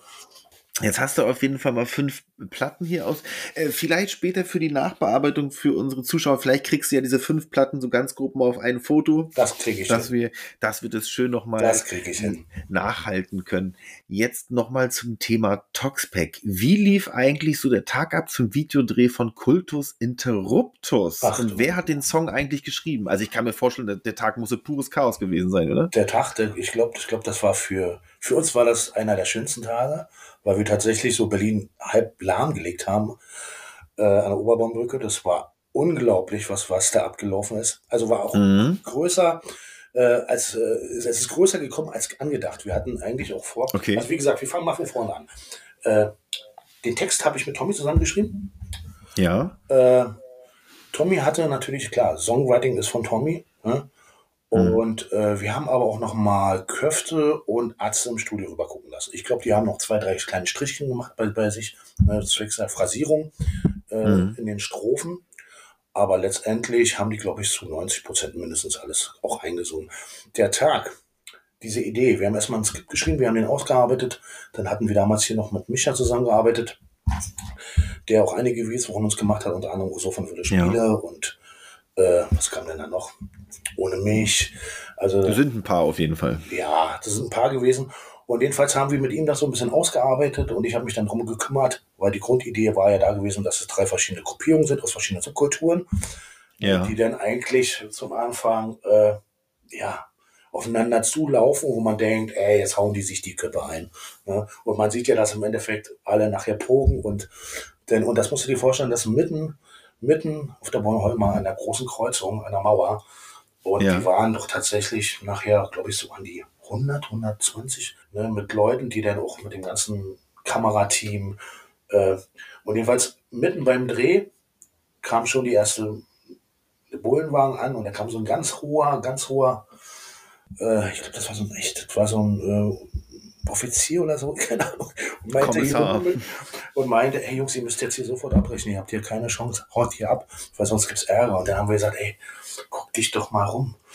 Ja, wir können du das hast gleich. Ärger. Ja, und weil, wegen dem Ärger. Den Ärger gibt es wirklich, wenn wir das jetzt nicht zu Ende drehen und so. Und dann Ja. haben wir mit dem geredet, der hat sich das alles nochmal angeguckt, der hat sich die Typen angeguckt und hat dann die Situation nochmal gesagt, ich gebe euch, pass auf, ihr macht eins.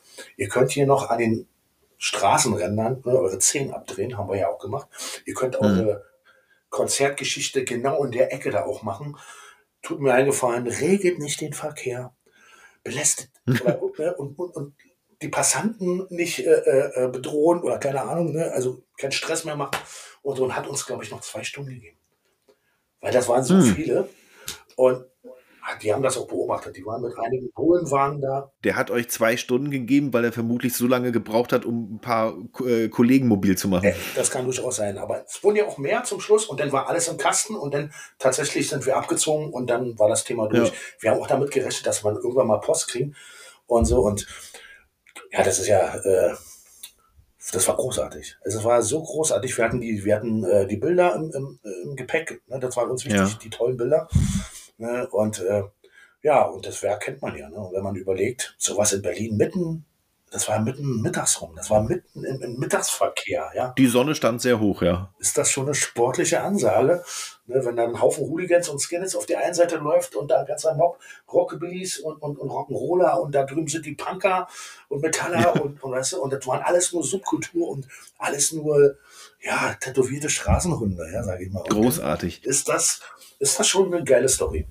Ich kann mich noch grob dran erinnern, da war ich noch sehr jung, da habe ich dieses Video gesehen. Ich glaube, das ist damals irgendwie, war das auf irgendeiner CD drauf? Ich bin Ja, der Meinung, das, das war. ich habe irgendwo eine CD eingelegt und da war das drauf. Genau, genau, genau, genau. Es gab, es gab doch, glaube ich, zwei, drei Formate. Es gab auf der Cultus Interruptus als CD direkt noch als File irgendwie mit drinne und dann gab es noch Mhm. mal zwei, drei so eine, da war, da gab es so ab 2007, 2008 so eine DVD-Samplereien. Die waren immer Ja. sehr angesagt mit verschiedenen Band-Videos und da war es auch öfters mal vertreten. Und dann kam ja das Internet irgendwie und dann war es natürlich dann da auch zu sehen, ist klar. Ja, Richtig. schöne Geschichte und äh, cool, dass wir es doch zu Ende drehen konnten und dass es da echt keinen Stress gab. Ja. Ganz kurzer, ganz kurzer, ähm, ich spreche jetzt dich an, der junge Zuhörer, der vielleicht dieses Video nicht kennt, vielleicht sogar Toxpack gar nicht kennt, man weiß es nicht. Gucke dir auf jeden Fall dieses Video von Toxpack zu Cultus Interruptus an. Ähm, das ist eine feine Sache. Ganz, ganz feine Sache. Reden wir doch mal über die Scheiße, die in den letzten Jahren passiert ist, Covid-19. Ab spätestens Mitte 2020 stand das Leben ja still, auch gerade für dich als Musiker.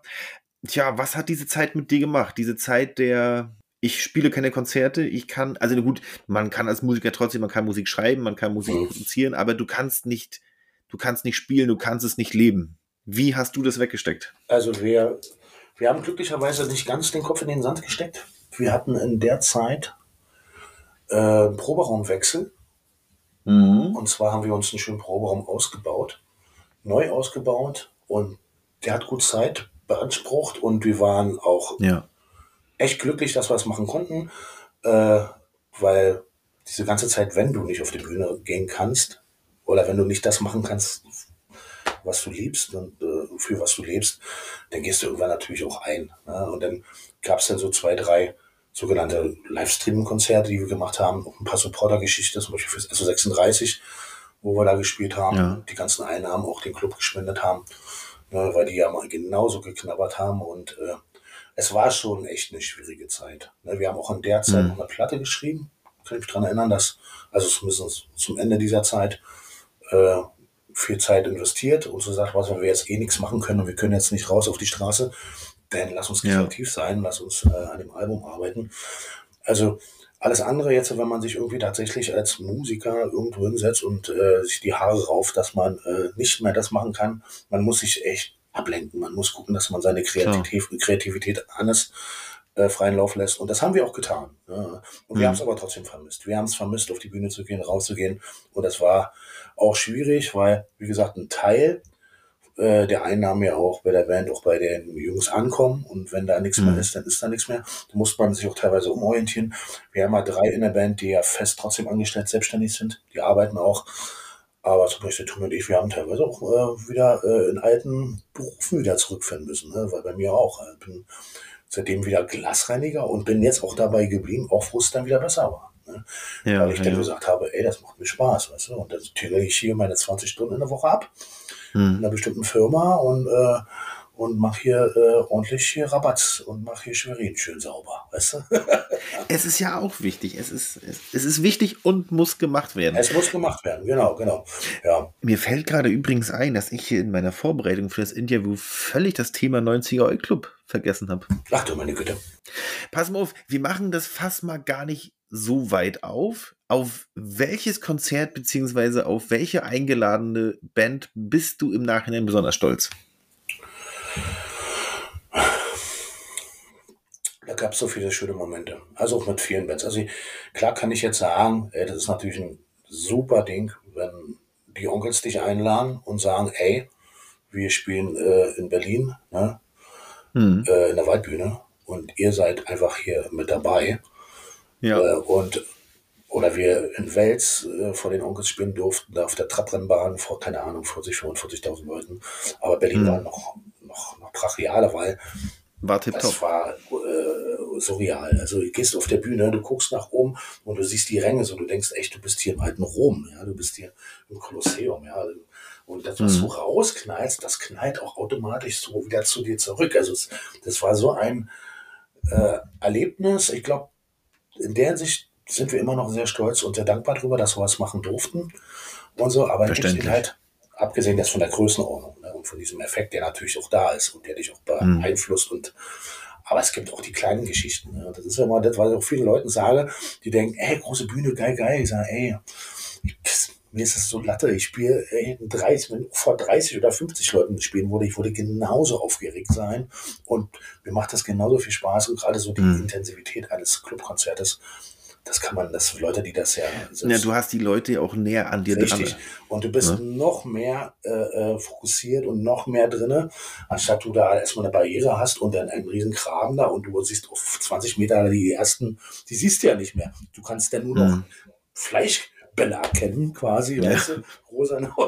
Und also das ist schon, Richtig. also egal was. Also ich bin eigentlich immer, immer dankbar. Also und wenn eine Band uns einlädt, Bock drauf hat, Dropkick Murphys Ja. war auch super cool in Leipzig, dass sie gesagt Mhm. haben, ey, wir wollen Toadsback haben, war auch ziemlich geil. Also eigentlich kannst du allen echt immer Danke sagen, die Bock haben, mit uns abzuhängen, weißt du, mit uns eine Dinger zu starten. Richtig, richtig. Aber trotzdem jetzt nochmal zu diesem 90er Eu Club und zu den Konzerten. Ja, Auf welche, welches Konzert beziehungsweise welche Band, die du da eingeladen hattest, was war für dich besonders geil? Ui. Also ich fand ja alle Sachen ziemlich sehr, sehr cool. Ne? Wir hatten Mhm. ja, glaube ich, fünf, sechs Events gehabt. Wir waren ja auch teilweise international ganz gut unterwegs mit den Bands und so haben uns immer auch abgestimmt, welche Bands uns beeinflusst haben in den Mhm. 80ern, sp- spät 80ern, 90ern. Und äh, ich habe mich sehr gefreut, weil das ja eigentlich auch nie immer so, äh, abgesehen jetzt auch von diesen ganzen ausländischen coolen Acts, die da waren, äh, dass Ja. es so Sachen gab wie eine Reunion von Skinfield zum Beispiel. Da Das habe ich gewusst, dass das kommt. Ja. weil die, ich mochte die Band damals, die waren auch sehr gut befreundet, damals auch über Hacker, über sein Fanzine, 92, 93, der hat uns da auch ganz gut supportet, äh, Ugly and Proud. Und äh, jedenfalls, da freut man sich besonders, dass du äh, irgendwie doch tatsächlich schaffst mit ein bisschen Überredungskunst und das kann ich ganz gut. Können die Leute ganz gut auf den Sack gehen. Die Weichen zu stellen. Ja, ja, und dann eben halt auch dann hier und da mal ein bisschen äh, äh, anziehen und dann hat das doch geklappt und so und dass dann auch so eine Bands dann trotzdem dann spielen und Mhm. dadurch auch wieder hier und da auch wieder äh, sich dann woanders blicken lassen haben. War ja nicht nur bei uns. Ne? Ja. Und da gab es so einige coole Bands, die wir dann reformiert haben, auch wenn es Mhm. teilweise manchmal so ein On-Off-Ding war, aber so einige Bands, ich fand auch super gut, dass äh, zum Beispiel Zacker in, äh, quasi den, auch unter Bad Co. Projekt, aber er hat ein totales reines Ja. Maronset gespielt in Berlin. Mhm. Das hat, das, das hat er immer abgelehnt. Ja, also ich kann mich daran erinnern, Thomas Ecke, ein guter Freund von mir, oder war das gar Irgendeiner sagte, die seit Jahren versuchen die eine Oxymoron-Reunion. Die wollten sie immer auf dem Endless Summer Festival, weißt du? Weil das Ja. war ja auch die, die Streetpunk-Band in den 90ern, englischsprachig, Ja. ne, obwohl eine deutsche Band war.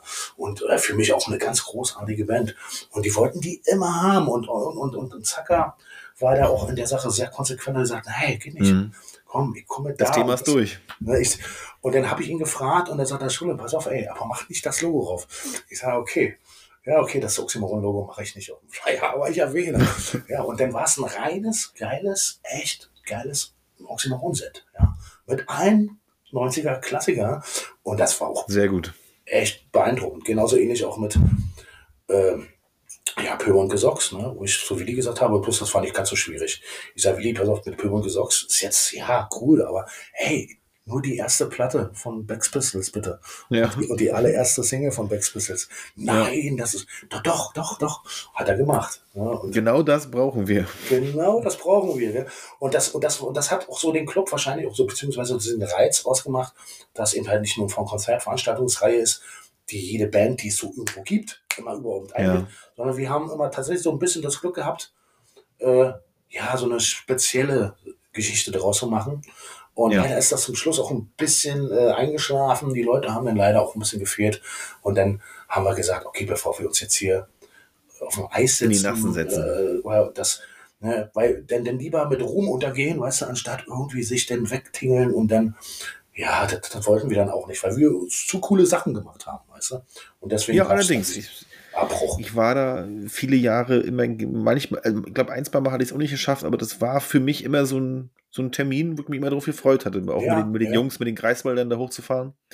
Ähm, kommen wir weg vom 90er Eu ähm, ins Hier und Jetzt. Der Metal Club Bangers and Maniacs in Schwerin. Was, machst du da das? eigentlich? Ja. Was ist denn? Was ist was? Was, was machst du da? Du machst, machst du da Metal-Konzerte oder hilfst du da einfach nur ein bisschen mit? Oder wie Nee, nee, ist das? nee. Also es ist ja, es ist ja jetzt äh, nun kein Geheimnis, dass ich, bevor ich meine äh, neue Skinhead-Phase hatte, dass ich Metaller war. Bin ja immer Ja. noch durch und durch Metaller. Richtig? Dafür muss man auch keine Mecke bis zum Arsch haben. Und jedenfalls äh, habe mich, wo ich nach Schwerin gezogen bin, auch dann auch angefreundet. Dann gab es hier auch so diverse äh, Leute und so und die auch in Kneipen abgehangen. Es gab zwei Metal-Bars. Damals noch Ja. zwei, dann wurde es nur eine. Und, aber jedenfalls gab es hier eine gute Metal-Szene. Und Hm. dann äh, irgendwie habe ich mit einem Kumpel, mit dem ich dann wirklich echt viel abgehangen habe, haben wir dann irgendwie beschlossen, dass wir einen Metal-Club brauchen in Schwerin, was Neues. Ne? Hm. Und ob ich da nicht Bock habe und ich habe gesagt, ich könnte eins dazu beitragen, weil ich kenne nicht die ganzen Metaller hier aus MV, aber ich Hm. habe ein bisschen Beziehung hier und da ne, zu diversen Bands. Über die Musik ist klar, das bleibt nicht aus. Ja, Ich könnte ja. vielleicht dazu meinen Beitrag leisten und den habe ich auch gemacht. Jedenfalls haben wir den Grund, äh, den, den Club 2016 gegründet. Jetzt ist es immer so, dass wir Okay. einmal jährlich tatsächlich in Rostock im Mauclub immer eine große Geburtstagssause machen und wir hatten tatsächlich immer durch Beziehung halt die Creme de la Creme an Bands da. Ne, Da waren Ja. Sodom da, die sagt jeder was. Da war Creator Oh da, ja. da war Sodom Destruction da, da war Tinker da, da war Protector da. Da waren so viele coole Bands da. Ne, und wir machen das Mhm. jetzt schon seit fünf, sechs Jahren da, äh, die wir immer eingeladen haben und äh, da spielen lassen und wir lassen feiern unseren Geburtstag. Und dann machen wir eben eins in Schwerin, dass wir so drei Events haben. Und das ist so im kleineren Rahmen. Da kommen immer so um die, Im Dr. K, oder? im Dr. K. Macht ihr das? Da Ja. kommen immer so um die 120, wenn es gut läuft, 150 Leute und so. Und Mhm. da machen wir unsere kleinen Metal-Events. Und das ist äh, vom Subgenre, das ist so Black Metal, das ist Death Metal, das ist Thrash Metal ne, und so. Und ja, und das ist mal so unser eines Ding. Und da mische ich natürlich mit. Also, das, weil ich Bock drauf habe. Wir sind ein Club, wir sind 20 Leute, äh, jung und alt und äh, Hm. Mädels, Jungs und äh, ja, coole, coole Ein Menschen. bunter Haufen. Ja, genau. Ah, nee, aber ver verstehe ich, verstehe ich äh, voll und ganz. Ich muss auch sagen, ich habe so auch so durch in den letzten Jahren so hinweg so eine sehr große Passion in Richtung Black Metal aufgebaut. Ähm, Okay. Gibt's auch schöne Sachen. Diese Mystik in der Musik und aber auch, ich muss auch wirklich immer wieder sagen, ich habe auch eine kurze Zeit lang mal so ein bisschen äh, mehr Hardcore-Musik gehört. Ich muss sagen, ich liebe diesen Gewaltexzess in der Musik. Also, Ja. Diese richtigen Äh. wahren Gefühle, die wahren Emotionen. ja, also, also wirklich, da gibt es ja wirklich. äh, Es gibt tolle super, ich bin, ich bin nicht ganz so der Ultra Black Metaller, höre dann eher so Mhm. diese erste Generation, die nannte sich noch nicht Black Metal wie Venom, wo der, der Name eigentlich herstammt. Und, Ja, äh, ja. und, und so wie Hellhammer, Celtic Frost und so und Battery und so. Von Celtic Frost habe ich Tatsache sogar eine Platte. Hey, sehr gut. Ich auch. Ja, krankes Zeug, sehr, sehr geil. Fühle ich auf jeden Fall. Das ist, ähm, man muss ja sein Musikal, äh, muss man nicht, aber sein musikalisches, musikalisches Spektrum mal so ein bisschen zu Auf jeden erweitern. Fall, Das auf jeden Fall. kommt ja Das war mir mit auch den Jahren. wichtig. Das- Du findest bei mir theoretisch, also alles, was so in härteren Genres ist, alles. Ja. Hm. Aber kein Schlager, tut mir leid. Freak. so, wir, wir schließen dieses Thema einmal ab und betreten nun den sogenannten Nonsensblock. Ach du meine Güte. Kann ich da vorher noch eigentlich- mal auf Toilette? Das Bier drückt. Du gehst auf, du gehst auf Toilette, ich auch, und Okay. dann treffen wir uns in 20 Minuten wieder. Bis gleich. gleich.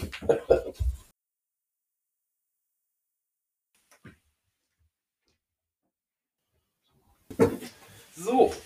Ah, guck mal, der junge Mann hat länger gebraucht. Ja, so ist das. Aber ich habe mir noch eine Pilsette, noch ein.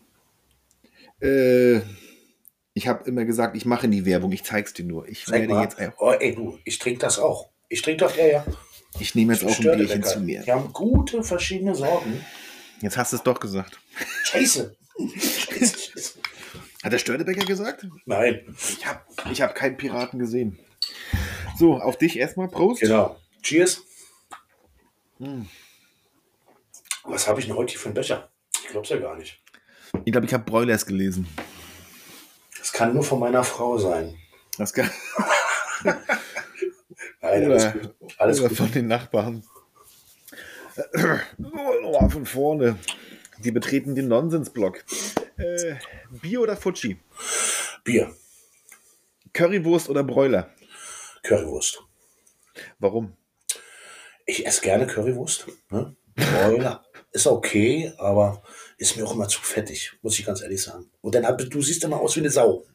Fühle ich absolut. Die Currywurst ist wirklich erst sehr Ja. spät in mein Leben gekommen. Äh, eine, eine Frage, die ich Kick schon gestellt habe, aber ich stelle sie dir auch nochmal. Barfuß oder Lackschuh? Äh, Lackschuh. Ich will definitiv ein Foto von deinen Lackschuhen sehen. Äh, Wie heißen die einzelnen Bestandteile eines Löffels? Eine wie? Wie bitte? Wie heißen die einzelnen Bestandteile eines Löffels? Die einzelnen Bestandteile eines Löffels. Das Allgemeinwissen. Ja, das ist eine gute Frage. Jetzt lass mal die Hosen runter. Äh, ja, du, jetzt hast du mich aber erwischt. Es gibt ja verschiedene Arten, aus denen Löffel sein kann. Kann Holz sein, Metall sein, Alu. Nee, aber nichtsdestotrotz, er hat nur zwei Bestandteile, egal aus welchem Stoff er ist. Okay, dann ist es der Stiel, Werkstoff. der Stiel und der Ja? und der und der. Genau. Und der. Na, sag mal. Ja? Na, wie heißt das? Das ist unnützes Wissen, was sowas saug ich ja auf. Man nennt den Schöpfteil vorne Ah, Laffe. Also Stiel und Schöpfteil? Nee, die nennt man Laffe. L-A-F-F-E. Okay. Okay. Der Wissenspodcast Siegfried und Eu äh, hat jetzt hier äh, richtig aufgeklärt. Stell dir mal vor, dir gehört eine Tabakplantage. Wie würden deine Zichten heißen? Oi. Wie würde die Sichten heißen? Rauchst du eigentlich noch? Nee, nee, bin jetzt, ich habe nachgeguckt vor kurzem. Ja. War das jetzt, warte mal, ich glaube, ich bin jetzt äh, bei viereinhalb Jahre rauchfrei. Stark. Stolz. Ja, Ich habe es mit E-Zigaretten geschafft aufzuhören. Also ich habe mehr, mehrfach schon mal im Leben damit habe ich es auch aber probiert, aber dann habe ich es dann doch sein gelassen, weil mit diesem Liquid habe ich immer so eine Sauerei gehabt. Und dann, äh, ja, habe ich dann komplett, nee, und dann, es geht, es geht. Ich kann, aber auch nur in geselliger Runde, wenn ich mittrinke und so, dann habe ich gar kein Problem, wenn die Leute um mich herum dampfen. Anders sieht's dann aus, wenn ich dann irgendwo hinkomme und äh, dann steht so jemand neben mir und das ist dann zu nah und du kommst nicht weg. Dann wird's unangenehm. Ah, ja, Aber sonst so äh, bin ich da jetzt schmerzfrei. Eins, was natürlich überhaupt nicht mehr geht, du kommst aus einer Party äh, und dann stinken die Klamotten. Und das riechst du als Nichtraucher natürlich viel intensiver Dieser Geruch vom kalten Aschenbecher. vom ich kalten Aschenbecher. die Pest. Du schmeißt Mhm. alles raus, wächst. Das hast du ja spät damals nie gemacht. Also du hast doch keine Jacke gewaschen, weißt du? Richtig, Ja, richtig. Ja, Nee, pass auf, äh, um deine Frage zu, die Zichte wurde heißen Dampfhammer. Schulles Dampfhammer. Schulle. Alles klar, Schulle Dampf. Nehme ich eine Stange, Okay. kein Problem. Mm, ähm, eine Frage muss ich streichen, weil ich nicht rechnen konnte mit deinem Geburtstag. Ähm, Okay. Ich stelle eine andere Frage. Ähm, Berlin oder Schwerin? Ähm, natürlich jetzt Schwerin, aber Berlin Ja. ist im Herzen. Berlin ist im Herzen. Berlin ist im Herzen. Ähm, ich habe das vorhin doch schon mal angesprochen mit dem äh, generell so dieses Thema Schwerin, Stadt der sieben Seen, bla bla bla. Ja. Wo ist in Schwerin dein Wohlfühlort? Äh, Unabhängig jetzt von dem Zuhause natürlich. Ja, ja, ja, ja. Ich bin gerne Lankower See, Lankower Berge. Das ist eine schöne Ecke. Da kann man echt abchillen, da kann man spazieren gehen. Äh, ich bin auch gerne natürlich denn äh, mitten in Schwerin. Wir haben eine schöne Altstadt. Da kann man auch Ja. entspannt laufen. Es ist, ist auch alles nicht so überlaufen. Ne, Pfaffenteich ist eine schöne Ecke. Das ist so ein, so ein kleiner Seetümpel mitten in Schwerin, aber schön ausgeleuchtet, schön, sieht sehr schick aus. Und dann hast du natürlich, äh, ja, wo unser Schloss ist, ne, Schloss, den großen Schlosspark, da kann man auch ohne Ende schön laufen. Und äh, viel Natur, viel schön, ja. Ja, da ist einiges, einiges. Und dann drumherum natürlich die ganzen Pfützen. Also, das ist Wahnsinn. Ich glaube nach wie vor, ich habe da in Schwerin irgendwie was verpasst. Ich meine, ich komme zwar aus MacPom, aber trotzdem ist Schwerin so weit weg, dass man da einfach nie hingefahren ist. Ich war da einmal auf dem Weihnachtsmarkt und ich Äh. glaube, ich habe nicht mal das, das Schloss jemals gesehen. Ich habe das damals nicht verstanden. Ich habe es auch nicht glauben wollen. Wir spielen ja jetzt mit Bierpatrioten demnächst auch in Schwerin. Ne? Und das habe ich jetzt endlich mal angeleiert. Und jedenfalls konnte Ja. ich mir nicht vorstellen, obwohl ja Schwerin eine starke Oi-Punk-Szene hat. Subkulturell gesehen. Ja, Ne? Mit Gambles, ja. mit Volkssturm, da waren ja einige Bands hier. Die hatten doch auch so einen Club irgendwo mitten in der Stadt, oder? Da gab es diesen Buschclub, soweit ich weiß, noch vor meiner Zeit, viel lange vor meiner Zeit. Dieses Kultshaus Mhm. gibt es ja schon, diese Dr. K gibt es schon lange. Ne? Also es gibt es ja auch schon. Nee, aber, aber, aber ich, ich meine, das, das, das war nicht so ein richtiger Veranstaltungsort. Ich war irgendwann mal da und da waren wir in irgendeinem so einem Club, das war mitten in der City, in irgendeinem, so wo normalerweise ein Laden drin ist und da war wie so eine Art da warst du wahrscheinlich im subversiv. Das kann durchaus sein. Subversiv, genau. Genau, genau, ist so eine Punkrock-Bar. Die gibt es leider auch nicht mehr. Ja, ja. Stimmt, die war damals auch da. Oh. Ja. Hat die Corona nicht überlebt oder was ist da? Äh, ja, das ist eine gute Frage. Ob es Corona war? Ich glaube, davor war es schon so ein bisschen, ist das ein bisschen eingeschlafen? Da müsste ich meine Frau mal fragen. Aber äh, ja, du, ich war auch ab und zu da. Ne? Also gerade war klar, weil du da deine Musik hörst, ne, beim Bier trinken, Ja, das ist ja. immer ganz cool. Ne? Also gerade was so Punk, Oi und Hardcore-Zeug ist. Und das war am Mhm. Subversiv, ja. Ja, leider, leider gibt es den nicht mehr. Ja, das waren die sechs Fragen im Nonsens-Blog. Ja. Und wir, und wir, ich arbeite ja hier immer minutiös meine, äh, meine wirklich sehr gut recherchierten Vorbe Vorbereitung ab. Wir betreten jetzt mal diese Rubrik Rückblick. Äh, welcher Meilenstein in deinem Leben als Musiker macht dich besonders stolz? Welcher Meilenstein als Musiker? Was Also ich bin ja schon passiert? mal froh, dass es äh, geklappt hat von Kasten Bier äh, und und und und äh, ja und eine, und eine Penne auf dem Boden, dass es, äh, dass man wirklich echt diesen Luxus kann man ja nennen mit Hotel Ja. und alles drum und dran und ein schönes Catering und alles drum und dran, dass das so ist. Also das macht mich Mhm. schon glücklich, weil ich kenne das wie gesagt, das was ich vorher schon so angedeutet habe. Ich kenne so viele talentierte Musiker, Bands Mhm. wo ich dann so denke, alter Wahnsinn, warum, warum, warum nicht die, warum nicht die? Ne, keiner bucht die oder die kommen irgendwie, Mhm. warum auch immer, nicht so ne, raus und äh, ich bin eigentlich dankbar in dem Sinne. Also ich bin dankbar, dass man sich gut um uns kümmert, wenn wir unterwegs Mhm. sind, dass man immer mit guten Veranstaltern zusammenarbeitet, ne, dass man gute Clubs besuchen kann, gu- gute PS spielt, ne, wo Ja. ordentlich Sound ist, dass man ein gutes Team um sich herum hat. Ne, ne, das kommt auch dazu, dazu ne, unsere Crew. Ne, also da bin ich auch sehr dankbar, dass es Leute gibt, die sich äh, tatsächlich die Zeit nehmen und die Nerven haben, Hm. mit so einem Haufen äh, durch die Welt zu tingeln. Ne, also das ist schon geil.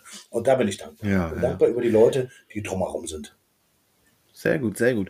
Du hast das Thema Catering erwähnt. Ja, Blöde Frage dazu. Gibt es irgendeine Catering-Panne? Gab es mal irgendeine Catering-Panne? Ja, eine Catering-Panne. Es gibt, ja, eigentlich, also jetzt bei Talksback jetzt eigentlich nicht mehr. Also das läuft alles schon ganz gut. Mhm. Aber man kennt das ja so ein bisschen aus den Vortagen. Da hast du nicht mal Bock, da dieses, äh, den, den zehnten, äh, äh, äh, ja, was gab's denn damals mal hier? So diese Standards essen, weißt du, Standardfraß. Das, aber so äh, theoretisch Panne, richtig Panne. Ich überlege gerade. Hm, eigentlich, eigentlich nicht mehr. Nee. Denn drehen wir die Frage nochmal um. Was steht auf deiner Wunschliste fürs, fürs Catering? Äh, tatsächlich jetzt abwechslungsreich, hätte ich damals nicht gedacht. Also ich bin auch mal froh über einen Obstteller. Ne? Ja. Und äh, nicht nur immer. Apfel, äh, Zitrone, Ananas, ja, Banane. so. Und dann finde ich, ich finde es ganz gut, wenn, äh, ja, ne, angefangen von einer kalten Platte, wenn man immer einen Salat hat ne, und sowas. Tatsächlich echt damals undenkbar.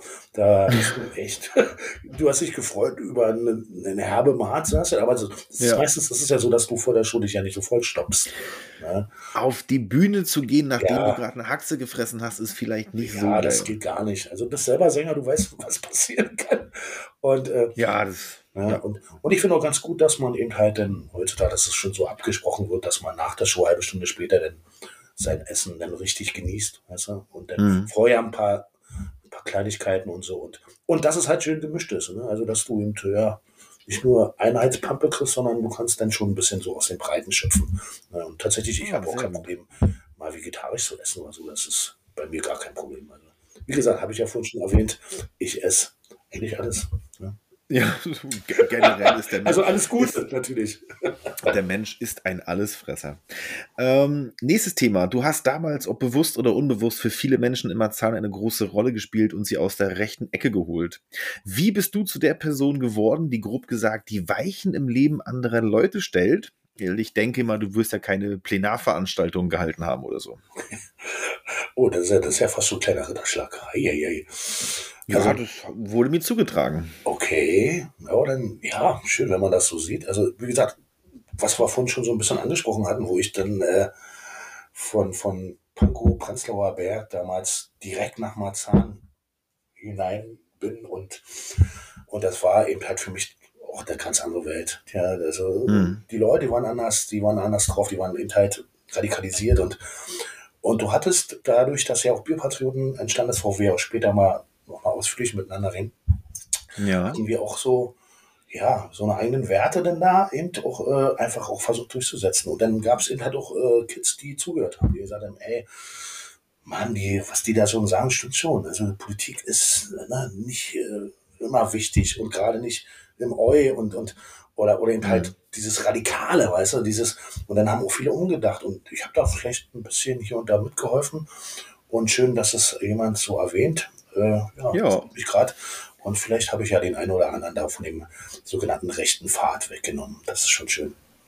Manchmal ist es ja richtig. Manchmal braucht man ja, was heißt, braucht man äh, Denkanstöße oder beziehungsweise andere. Ah, ich weiß gerade nicht, wie ich es sagen soll, aber dass man mal andere Ja, genau. Denkweisen, Ja, genau. da braucht man manchmal vielleicht einen Weg für. zeigen, mal kurz. Manchmal sind es so die Kleinigkeiten, die dann wirklich einen noch beeinflussen und dann auch dann äh, ja um zum Umdenken. Ne? Äh, Hm. und anscheinend hat das ja auch funktioniert, weil wir haben ja auch zu der Zeit mit Bierpatrioten ja auch Probleme gehabt mit äh, diversen Nazi-Skins. Da war ja, gab es ja so einige äh, Gruppierungen, die will ich jetzt nicht mit Namen, äh, die, die mochten uns nicht, für die waren wir die totalen Zeckenglatzen. Ja? Wie kann denn das sein, dass eine Band Kommunistenschweine. ja, wirklich, wie kann denn sein, dass eine Band wie Bierpatrioten so eine äh, gegen, gegen, gegen, gegen rechte Politik singt? Also das ist ja nicht. Mhm. Äh, und dann haben die teilweise äh, uns ganz schön auf Trab gehalten. Und da gab es ja nun auch schon einige große Auseinandersetzungen bei diversen Konzerten, wo ja wir Jo. später mal auch mal eine eigene Crew hatten, die sich dann so ein bisschen um uns gekümmert haben, weil wir nicht wussten, scheiße, schaffen wir das mit fünf, sechs Leuten? Ja. Genau, wirklich der Saal brennt. Hm. Und äh, ja, und das hat sich dann irgendwann über die Jahre, wenn ich überlege, so ab 97, 98, 99 viel entspannt. Ja, und die Ja. Zeit aber so von 92 bis 96, 97 war schon teilweise abenteuerlich, wenn du dann unterwegs warst und wusstest nicht so genau, was kommen heute für Leute und dann stehen da 300, 400 und davon ist die Hälfte doch Faschos und dann denkst du dir, nein. Na, und da fehlt jetzt vielleicht nur noch Das wird ja lustig. eine kleine Zündung und dann hast du dann die Kacke am Dampfen gehabt und dann waren die Massenschlägereien meistens immer da. ne? Fantastisch, fantastisch. Welche deutsche Eukapelle war damals dein absoluter Favorit? Äh, Eu-Kapelle, also wir sind ja noch beim Thema Eu, ja.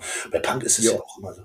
Also, ja, also ich habe ja einiges vorhin hochgezeigt, ne? Also, wenn ich jetzt Ja. einfach mal sage, und das zählt ja nicht so richtig zu Eu, weil es halt Deutschbank ist, äh, aber es ist halt Daily Terror. Daily Terror ist mir ganz wichtig, ganz, ganz doll Mhm. wichtig, weil ich immer ganz großer Fan und ein Freund von Peter. Wir haben uns ja später dann auch angefreundet. Ähm, natürlich sind ja die Onkels mit den ersten drei Platten auch mit ganz stark vertreten. Ne? Also wenn man dieses, ne, die ersten drei, vier Jahre sieht. Äh, Natürlich. Ja, ich glaube, es gibt viele gute Eu-Bands, aber so Mhm. diese Top-Eu-Band aus den 90ern, naja, oder Eu-Punk, wenn man das ein bisschen breiter machen kann, ist für mich Daily Tower. Ja. Und natürlich, was ich vorhin gesagt habe, die Alliierten mit Romulere, ganz Mhm. starke, aber die hatten ja leider auch nur, weiß ich nicht, drei Jahre, vier Jahre gab es die ja nur und haben nur ein Album gespielt, dann war ja wieder Schluss. Äh, okay. Aber das ist natürlich eine prägende Platte und das gerade so als erste, mit als erstes Skinhead-Band, glaube ich, ne, die es damals in Deutschland gab und die natürlich Mhm. auch eindeutig Songs gemacht haben Ja. Skins und Punks zusammen ne, geführt werden sollten und so und äh, United und hast nicht gesehen und auch gegen Faschos gesungen haben. Und das ist schon so Mhm. in dem Alter, wann kam die raus? 82, 83, weiß gar nicht. Ist das schon echt hm, beeindruckend. Starkes Stück. Ja. Starkes Stück. Ähm, wie viel Bierpatrioten-Schulle der 90er Schule steckt heute noch in dir und was hat sich zum Glück in deinem Leben geändert? So ganz grob hatten wir das Thema ja vielleicht schon. Ja. Also komischerweise, äh, alles, was ich jetzt so wieder mache, ne, mit Bipatron mache ich mit Herz. Hm. Äh, anders, ich bin anders umgegangen damit in der Zeit, wo es aktiv war. Ne, sagen wir von 92 bis 2000. Und dann hatten wir ja die Zeit gehabt, wo wir dann mal drei, vier Jahre nichts gemacht haben. Dann waren wir einzelne Konzerte, Abschiedskonzerte, dann war wieder nichts. Und dann kam ja 2011 diese Reunion-Show beim 90 All. Und seitdem irgendwie kümmere ich mich auch anders drum, weil ich weiß, wie es ist, wenn man was verliert, wenn man eben halt äh, ja, daneben schlägt. Ne? Blöd, blöd gesagt. Ja. Und jetzt ist es so, dass eben halt ich auch gewissermaßen auch äh, ja, einfach auch ein bisschen mehr aufpasse über die Sache. Ne? Und das ist wahrscheinlich eine Veränderung, aber eine positive Veränderung. Und die macht mich wahrscheinlich mehr zum Ja. Bierpatriot, als wie ich damals war. Weil das alles halt, ich will nicht sagen gleichgültig, aber es war Mhm. einfach so selbstverständlich. Und jetzt ist es halt für mich doch tatsächlich eine Geschichte, die cool ist, die ich mag. Hm. Ne? Und ich mag auch dann äh, jede Kleinigkeit drumherum. Ne? Da achte ich immer genau drauf, ist das jetzt drin? Und das habe ich damals nicht gemacht und das ist jetzt wohl neu und macht mich wahrscheinlich zu dem besseren Bierpatrioten. Okay, das nehme ich mal so hin. Äh, eure Reunion-Show, war das die mit Shock Troops eigentlich? Genau, das war die damals mit, äh, ja, Schocktrupps, genau. Mit, das war Ah, die das war- 2011 Show. Nee, nee, Schocktrupps, OB. OB haben gespielt. Feed Hacker. Genau, OB haben gespielt äh, und Hacker hat, glaube ich, ein paar Schocktrupps-Lieder mit denen zusammengespielt. Da war noch Voice of Hate und Panzer Knacker war noch mit bei. Genau. Genau, genau, ja, das Das war die allererste. Das war die allererste. war das hieß dann noch großartig. 90 Euro Treffen. Genau, denn früher hieß Mhm. es ja, dann war es ja die 90 Euro Club-Veranstaltung. Äh, Ja. 2011 und seitdem ging es ja wieder dann richtig ständig. Da war ja immer wieder irgendwie mindestens zwei Shows im Jahr. Irgendwo waren wir immer. Okay, okay.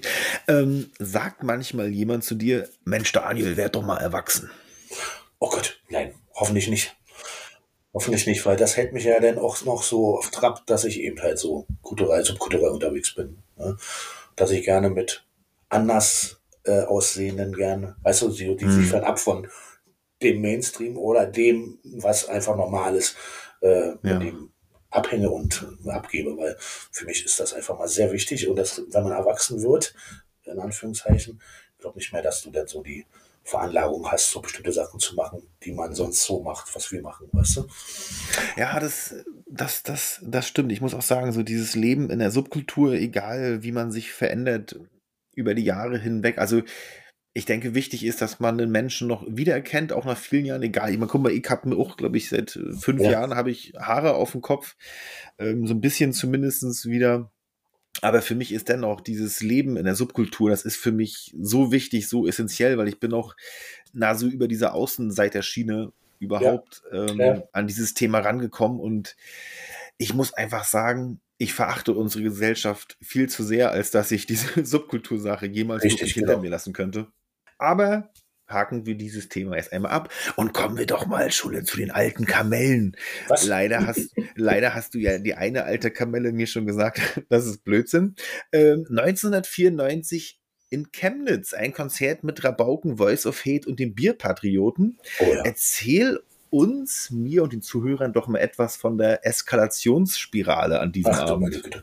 Das war einer, das war einer der Geschichten, was ich vorhin vor, vorgegriffen habe. Äh, Mhm. ja, wo eben halt sowas ganz schnell nach hinten losgehen kann. ne? Das war eben halt alles noch neu. Äh, viele Leute auf einem Fleck, wo wirklich echt Es war das gesamte Spektrum der deutschen Skinhead-Szene Richtig. vertreten. Von Also ganz links bis ganz rechts. Genau. Und das Problem damals, glaube ich, also die Eskalation, also bei Rabauken zum Beispiel war die Geschichte gewesen, wir haben ja mitbekommen, was auf einmal für Leute teilweise da sind im Publikum. Ne? Das war schon Mhm. grenzwertig, man hat sie erkannt, sie sehen halt mit ihren T-Shirts und äh, äh, sie sehen halt, ne, man übersieht sie nicht. Ne? Und wir hatten den Leuten, ich kann mich noch daran erinnern, dass wir den Leuten um Rabauken gebeten haben, ihren sogenannten Vaterlandsong, die sie ja damals immer so gerne zum Besten gegeben haben, Mhm. nicht zu spielen, weil das wäre vielleicht nachher hinten raus der Auslöser, wenn es hier nicht in Ordnung geht. Weil da waren auch viele Oi-Skins, viele unpolitische Skinheads, ne, oder, und die wollten, die hatten keinen Bock gehabt auf eine Eskalation mit diesen Typen, die auch da waren. ne. Und Mhm. tatsächlich, es gab einen Handschlag im Backstage, dass es nicht dazu kommen wird. Und die, die haben es gemacht. Dann hatten wir auch reine Scharmützel noch im, im, im, im Vorderbereich gehabt, äh, beim Einlass mit einigen Skins aus diversen äh, äh, rechten Vereinigungen, die extra angereist sind, um richtig Stress zu machen. Also Mhm. mit denen hatten wir auch vorne an der Tür noch einen Scharmützel.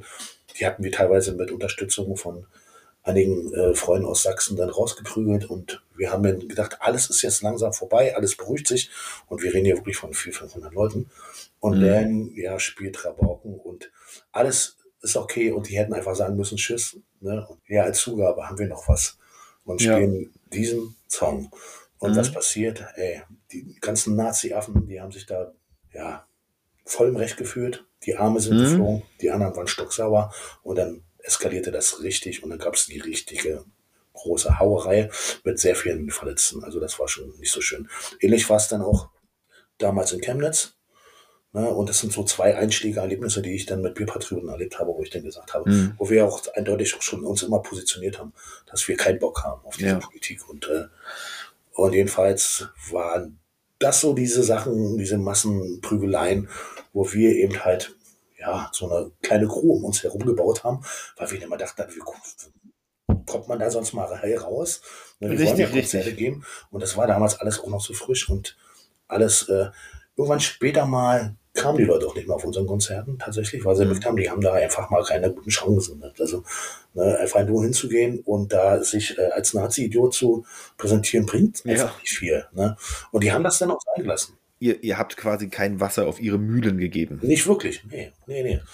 Ja, und wie gesagt, das war sehr einschlägig, das waren diese Situationen und ja, wir waren auch ganz schön angepisst, auch auf Rabauken. Ich kann mich noch dran erinnern, 97, ob ich das erzählen kann, ja, da hatten wir in Hildesheim gespielt, da hatten wir auch einige Berliner bei gehabt, unter Mhm. anderem auch unseren Freund P. Und der hat dann auch die Rabauken-Brüder getroffen. Wir waren mit Bipatrioten da, wir haben mit, mit Monster Sound gespielt, mit, mit Broilers an dem Abend. Mhm. Und, und äh, ja, äh, die waren da gewesen am Backstage und wir wollten die einfach mal zur Rede stellen, was die gemacht haben, warum die das gemacht haben. Und die konnten sich nicht Mhm. erklären. Und dann gab es da auch schon wieder echt ein Riesentheater. Und naja, dann sind sie aber auch aus dem Backstage raus, weil sie gemacht haben, das wird jetzt hier alles ein bisschen sehr sentimental und sehr, Ja. nee, ja, war das uns ja auch alle, das ist uns sehr nahe gegangen, ne? wenn du da so eine Massen, Mhm. das waren auch alles so Sachen, da wurde dann mit großen Bierkrügen auf Köpfe eingeschlagen und so. Und ich habe ich hab das noch nie so viel Blut da teilweise gesehen auf dem Boden. Draußen die Krankenwagen, die haben sich dann, Ich wollte wollt gerade schon fragen, wie lange hat es gedauert, bis Polizei und Krankenwagen da war? also die Bohlen ging ziemlich schnell, die sind aber nicht rein, ne, weil das Mhm. denen zu heiß war tatsächlich, weil die gesehen haben, die machen sich da untereinander. Die haben draußen immer so einzelne Leute abgefangen. Und ich kann mich dran erinnern, Ja. also Krankenwagen weiß ich jetzt nicht. Also mir, äh, mir kam diese Prügelei ewig vor. Mhm. Ja, das ging, und, und ich habe dann nur noch festgestellt, weil wir auch teilweise unsere eigenen Frauen irgendwie in Schutz äh, gebracht haben und das dann später, wo dann alle so teilweise abgezogen sind, viele wollten sich dann verhaften lassen oder kämpfen, ne? die sind dann einfach Ja. so getürmt und dann habe ich nur gesehen, echt, das war schon ewig viel. Also die haben alles, was so an Krankenwagen in Dresden gab, die standen dann da auch vor der Tür. Mhm. Also das war, ja, das ist, war so ein einschlägiges Ergebnis, das, ver- das vergisst du auch nicht so schnell. Ne? Nicht, nicht meine Generation, aber ich feiere die Rabauken sehr und diesen, diesen Song auch, muss ich sagen. Aber natürlich ist, ja, mit einem gewissen Ohr kann das sein, dass dieser Song sich in eine Richtung entwickelt, die äh, Genau. Wasser auf Mühlen ist von Leuten, die man vielleicht nicht unbedingt Genau. haben möchte. dadurch bestärken. So. Und das ist leider passiert und ja, das ging gut nach hinten los.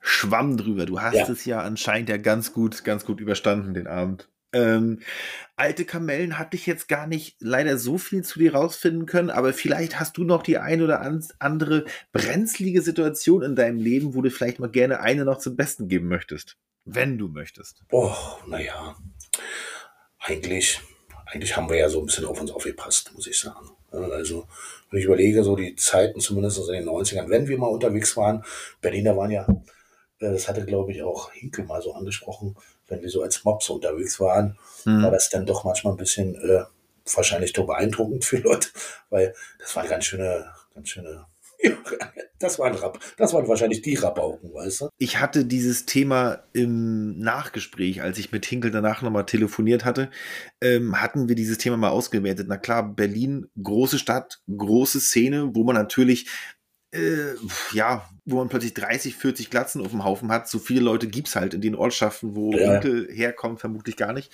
wo man dann doch wirklich noch mehr mit anderen, mit Metalern und Punks auch rumgehangen hat, einfach nur, weil Außenseiter zusammengehalten So ist haben es. So wird es natürlich in Berlin die Möglichkeit gegeben haben, einen riesengroßen Skinhead-Mob aufzustellen, was natürlich woanders nicht möglich war. Auf jeden Fall. Und in Berlin war es tatsächlich so, dass viele aus verschiedenen Bezirken kamen. Ne? Also da gab es die Weißen Seher, Mhm. das waren die Prenzlberger, wo ich dann noch teilweise auch mit drin war, bis ich dann rüber zu den Marzahner und dann gab es die Lichtenberger. Ne? Komischerweise so mit den Skins aus, aus Westberlin hatten wir nicht so den guten Kontakt, weil die mochten uns nicht. Die, die waren immer auch total, äh, ja, die, Eine andere Welt. wir waren denen zu prollig. Wir waren denen einfach zu prollig. Ne? Also, das war auch so. Wenn wir kamen, dann flog echt die Kuh. Also, ja, das war auch, manchmal waren wir auch in so, so guten Zeiten, ich will jetzt nicht unter, aber ich schätze mal so 40, 50 Leute kann mal so in so einer Kneipe mal ganz schnell gewesen sein. Und wenn die dann losmarschieren, im Guten, dann ist, sieht das auch echt beeindruckend aus. Ne? Glaube ich. Ja, ja. Gibt es auch gute Bilder, also so ist nicht. Ne, wo so die ganzen äh, Glatzenpartys in diversen Kneipen, dann siehst du da echt Wahnsinn. Du denkst, Alter, was ist das hier? Ist, das hier 81 hier in London oder so? Nee, nee, das ist Prenzlauer Berg. Da werde ich dich noch sehr darum bitten, dass unsere Zuhörer mindestens ein Foto.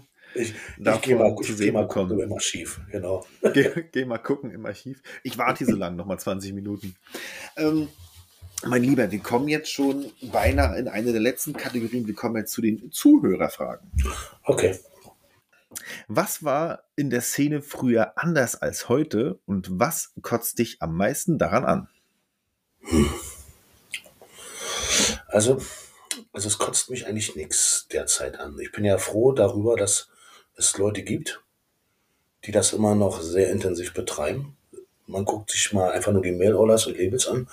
Mhm. Da ist man doch echt froh, dass es heutzutage so viel gibt, Gutes gibt. Ne? Ja. Was es damals nicht ansatzweise gab. Da gab es die zwei, drei einschlägigen Nummern, wo du hin konntest als Band. Mhm. Und heutzutage, da hast du toll, ich sage jetzt einfach mal Namen, weil mir danach ist.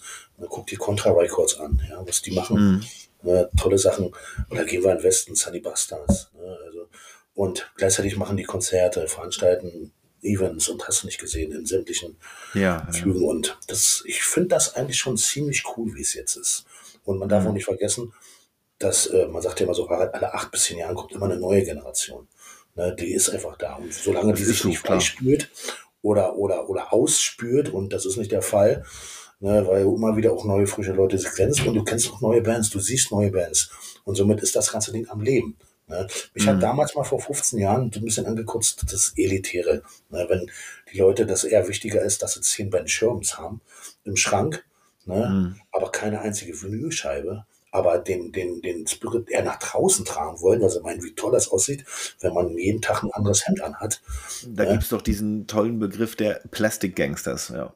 Ja, und das, das hat Ja, mich so ein richtig. bisschen, und weil das also plastikmäßig, weißt du, so einfach mal so in dem Moment ganz cool sein und ja, ich habe hier vier, fünf Paar Dogmaten, ich habe noch nie fünf Paar Dogmaten in meinem Leben besessen, ja.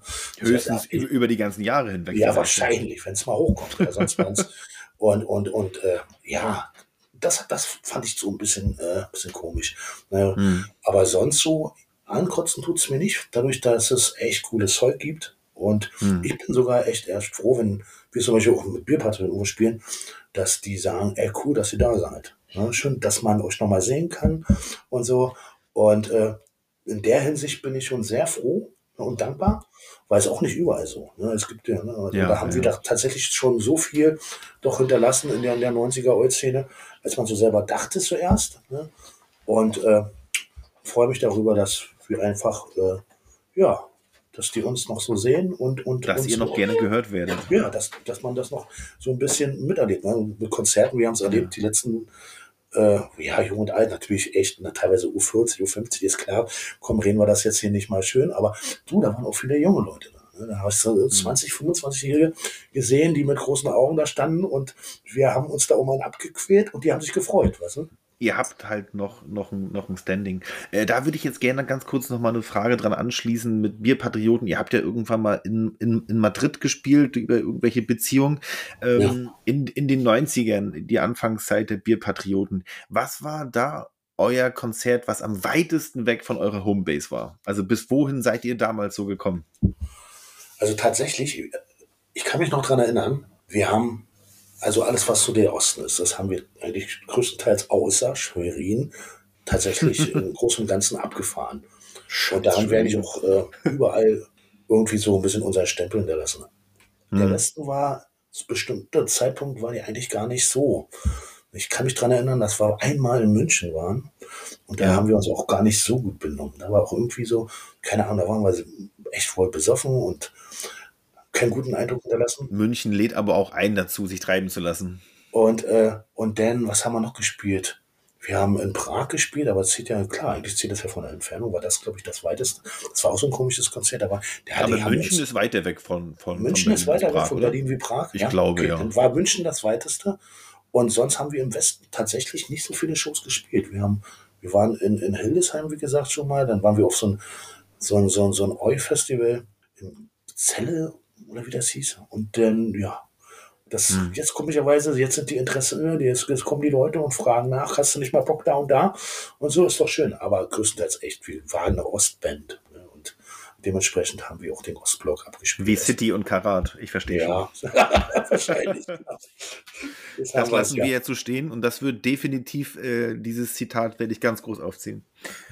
Ost, Ostrock-Band. Ähm, nächste Frage. Warum wurden die Bierpatrioten reaktiviert? Ist dir Toxpack auf Dauer doch zu seicht? Oh, also ich muss dir ganz ehrlich sagen, ich finde ja eigentlich Toxpack gar nicht weich. Also wenn man sich, wenn man, äh, man sagt ja immer, ja, dieses ja, klingt ja alles so, so, so breit, so, so ich, wenn, wenn man sich richtig die Sachen mal anhört, die wir so auf den letzten drei Platten Mhm. bringen, ne, so dieses rockige, na, also meine klar, jeder definiert hart anders. Ne? Richtig, na klar. Aber, aber äh, wie beurteilt man das? Hart im Leben, hart im Nehmen oder hart in Musik? Weil harte Musik finde ich Toxpack schon, wir hauen schon eine richtige ordentliche Schelle. Also wenn du uns als Live-Band siehst mit zwei Gitarren und so und du davor stehst und dann haben wir auch Dinger da, die sind nicht ohne. Also und dann noch mit diesem fetten Chorus. Und da bin ich der Meinung, dass Bierpatrioten da an der Hinsicht nicht unbedingt härter klingt. Wahrscheinlich ist die Attitüde und dieses Euding eine andere Geschichte halt. Ne? die Attitüde und vielleicht nicht so sauber. Ich muss ja ehrlich gestehen, ich habe die ähm, Entwicklung von Toxpack irgendwann nicht mehr so mitbekommen. Ja, Ähm, aber ich würde jetzt unbedingt auch nicht sagen, ich habe mir jetzt gerade nur, um ehrlich zu sein, nochmal sehr intensiv jetzt in den Wochen vor unserem Gespräch hier heute mal noch so ein bisschen immer ab und an mal ein bisschen was angehört, wenn ich mal unterwegs war, hier mit meinen Kopfhörern hier. Ähm, aber ich würde jetzt auch nicht sagen, dass Toxpack seicht ist. Also Toxpack ist vielleicht sauber, ist, ist, ist produziert vielleicht, aber seichte oder Nee, leichte seicht. Musik würde ich jetzt auch nicht sagen. seicht, ich glaube, seicht sind wir nicht. Ja. Es war alles so in dem Sinne ein bisschen breiter produziert, ja, durchaus. Ja. Hm, Eine weitere schöne Frage, die hast du zwar vielleicht schon mal grob beantwortet, aber ich stelle sie trotzdem nochmal. Äh, lieber kleine Clubs wie in den 90ern oder lieber die große Bühne? Ich bin lieber auch in den kleinen Clubs. Ja, also die schönste Kapazität, finde ich zumindest, sind so 200, 300. Das ist und dann nah am Publikum dran. Ne? Dann alles so ab Ganz 400, genau. 500 wird schon wieder so ein bisschen zu breit. Und Mhm. alles, was so bis ja, so 200, 300 sind für mich immer so die schönsten, die schönsten, äh, ja, das schönste Gefühl, so als Sänger, wenn du da stehst. Du kommst Weil an die die Emo. Emotionen da sind, genau, Ja, genau. Wahrscheinlich liegt es auch daran, weil viele ab 500 sowieso vorne immer wieder ein Gitter reinkloppen. Ne? Mhm. Und dann irgendwie so ein, ja, so ein Fluchtweg ein Sekoweg, das hast du bei den kleinen Sachen meistens ja nicht.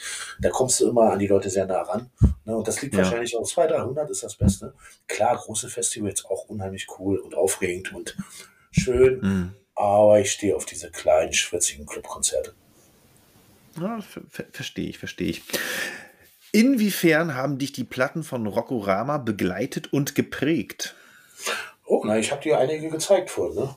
Ja, hast du? Ja, also da haben wir ja, da haben wir ja was da, ne? Wie gesagt, Alliierten ist ganz, ganz groß.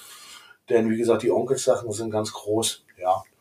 Und äh, ja, was, was war denn jetzt noch? War noch was bei? Nö, also das werde ich jetzt mal hervorheben.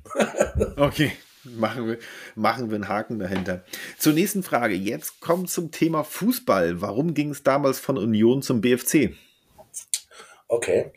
Habe ich vorhin auch ein bisschen angesprochen, an, äh, und zwar, als diese Prügeleien damals waren, diese, diese, diese übelsten Saalschlachten und äh, haben wir irgendwie so ab 95, 96 angefangen, so einige Freunde, Fußball erlebte und fußballorientierte Menschen einfach so an Mhm. uns mit ranzuziehen, die befreundet waren mit uns und die eher so ein bisschen aus dem ja, Hool-Bereich kamen. Und die haben wirklich tatsächlich aufgepasst, wenn wir so diverse große Konzerte gemacht. Da sind so einige mitgefahren und irgendwann Ja. kam das eine auf den anderen. Also wir waren ja vorab niemals so die Union-Band. Also Hm. Frank und ich, wir waren auch bei Union ne, damals, sind wir einfach auch erlebnisorientiert hingegangen. Aber wir waren nie Die Hard-Fans.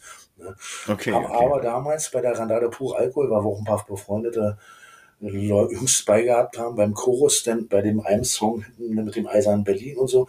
Hm. Äh, Und deswegen wurden wir immer als Union-Band irgendwie äh. Abgestempelt. Ja, was eigentlich auch nicht der Fall war. Aber es war auch nicht so, dass wir eine Abneigung gegenüber Union hatten. Äh, Mhm. Das ganze Ding, Thema kam aber dann auf, als wir tatsächlich auf, der, auf dem Weg zur Hölle diese BFC-Nummer drauf hatten, diese Abschiednummer ne, mit diesem ganzen und so. Ja, klasse Da Song. ging das erstmal zurecht. Und jetzt kann auch nicht sein, ihr habt doch damals mit Union und jetzt mit BFC und so. Und dadurch, dass wir ab 95, 96 auch zum BFC gegangen sind, weil wir ja den Freundeskreis hatten und so. Das klappt Ja, eins nach dem anderen. Dann sind wir dahin und wir haben uns da wohlgefühlt. Ne? Das war gleich sympathisch und ja, jedenfalls hat sich dann dadurch auch eine Freundschaft entwickelt und äh, Mhm. seitdem sind wir auch, wenn wir Zeit haben, dann gehen wir auch zum BFC.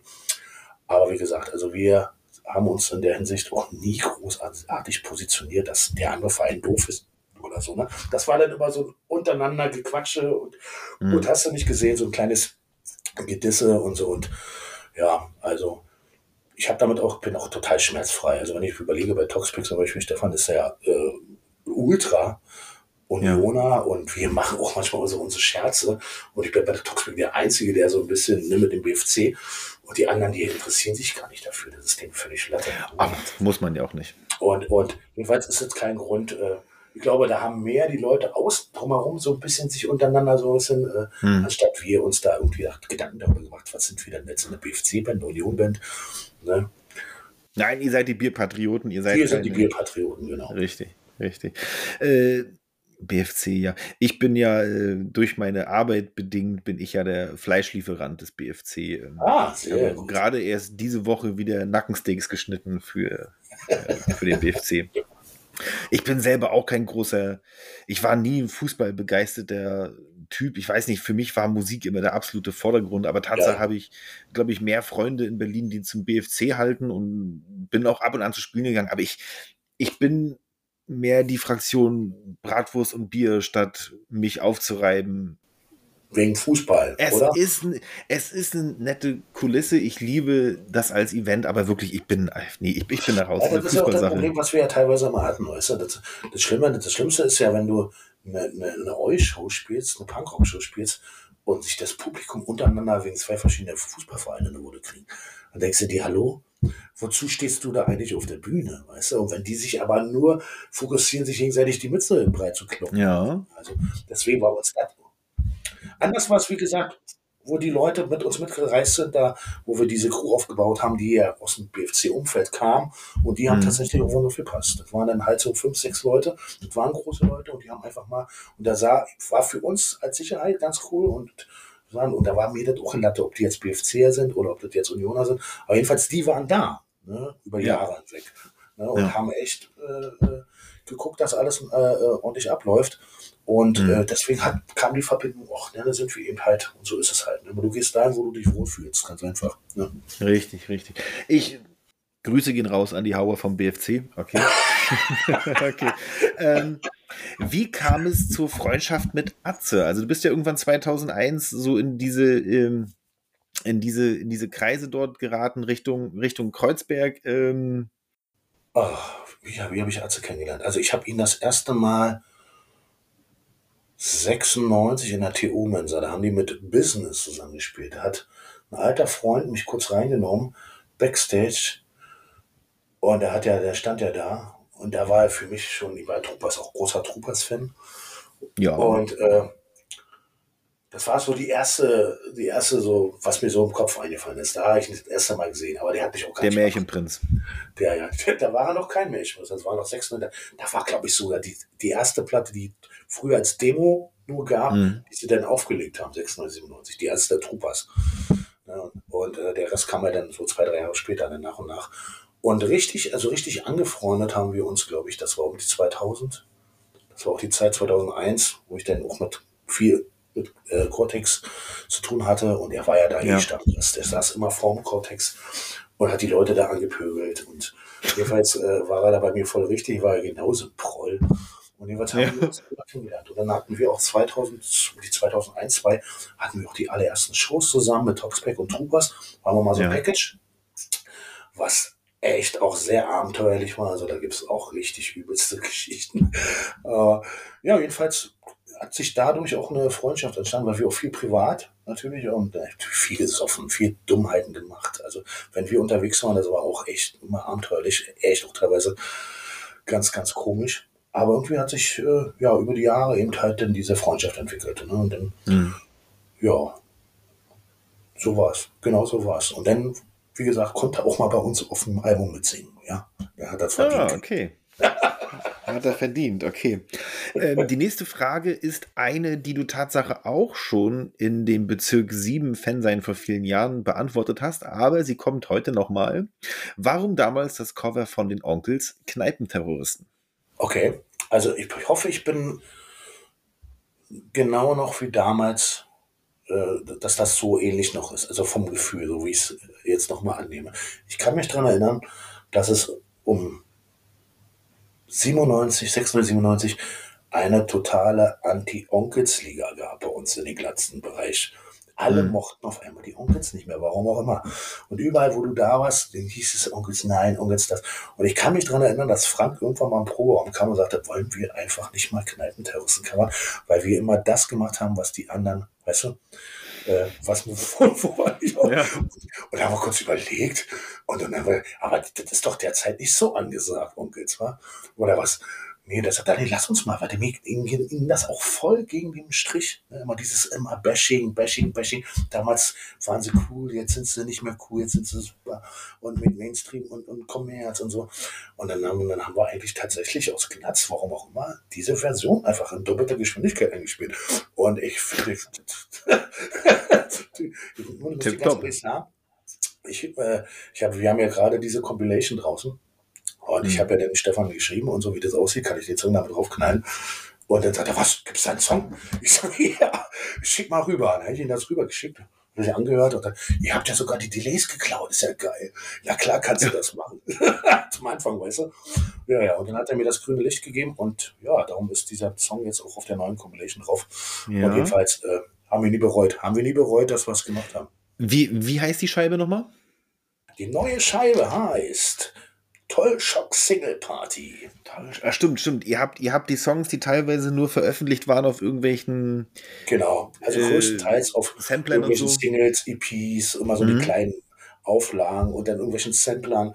Da haben wir die Dinger runtergenommen, digitalisiert. Der Harris, der hat, äh, ich glaube, der ist ein bisschen weißer jetzt so um die Haare, der hat dann noch versucht, so ein bisschen Sound, Soundgewand was zu machen. Wir sind ja Meinung, Mhm. das hat er top gemacht.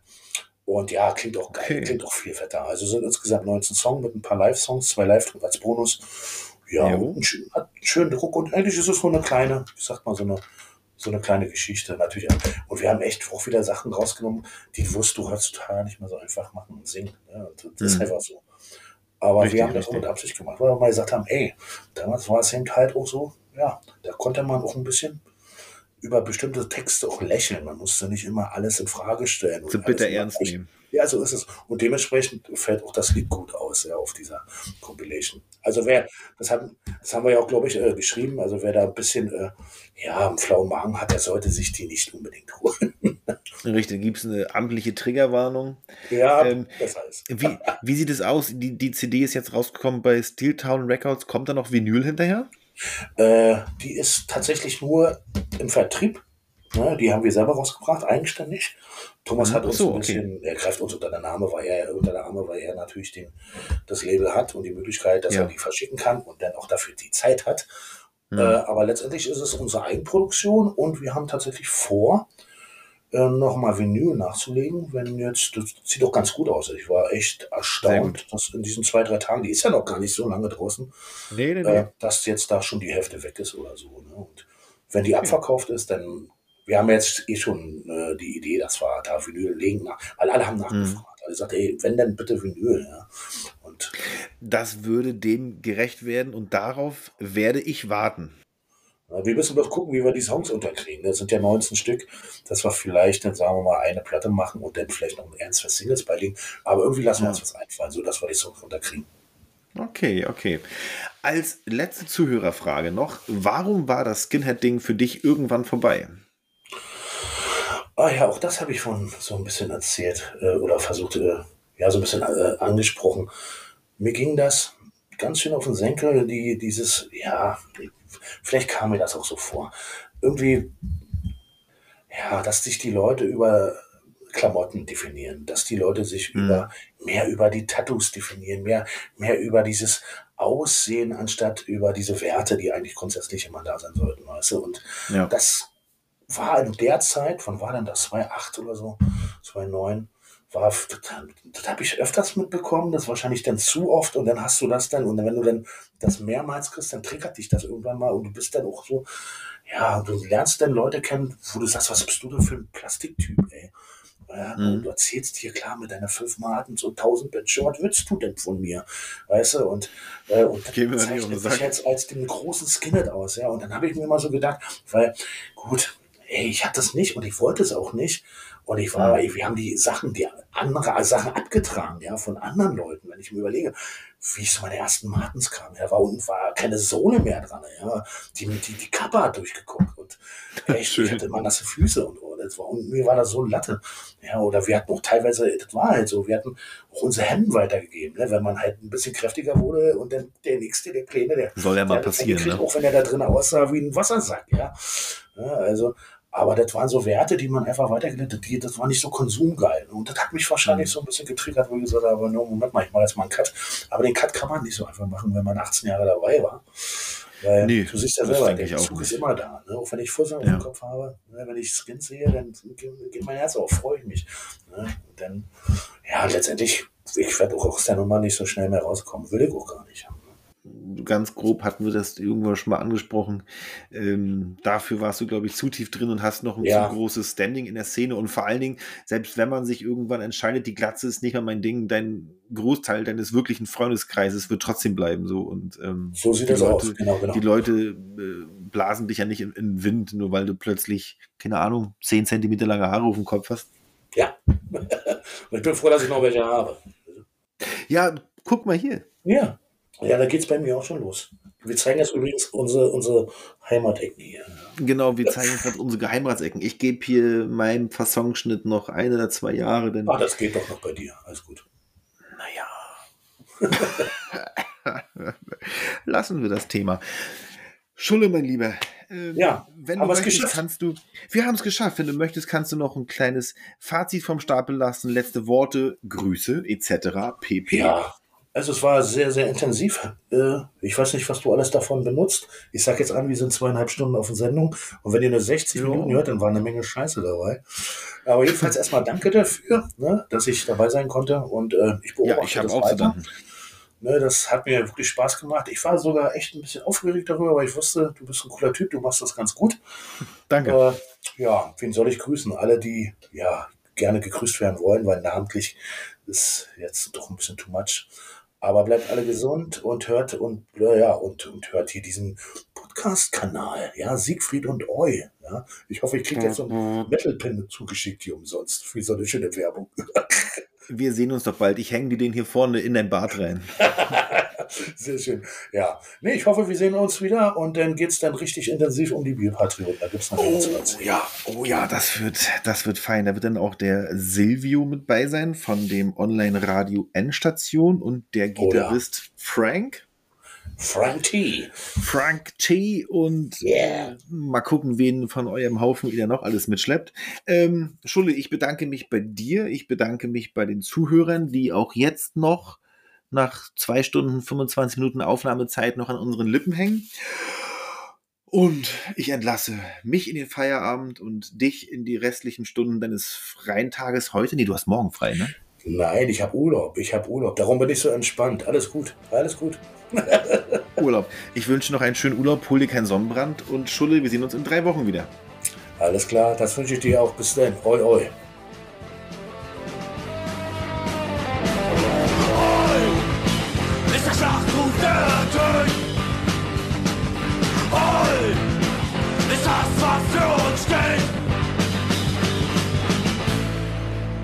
So, Kenneth, ich bin's nochmal ganz kurz. Das vorhin angekündigte Interview mit Schulle, Frank T. und Silvio an meiner Seite zum Thema 30 Jahre Bierpatrioten mussten wir leider in den Juli verschieben. Nur, dass ihr Bescheid wisst, das dauert also noch ein bisschen. Sollte euch der Podcast gefallen, wäre ich euch darüber hinaus dankbar, wenn ihr die Arbeit daran unterstützt. Verschiedene Möglichkeiten dazu findet ihr in den Show Notes oder auf unserem Instagram-Account. Ja, nun ist aber wirklich Schluss. Macht's gut, Leute.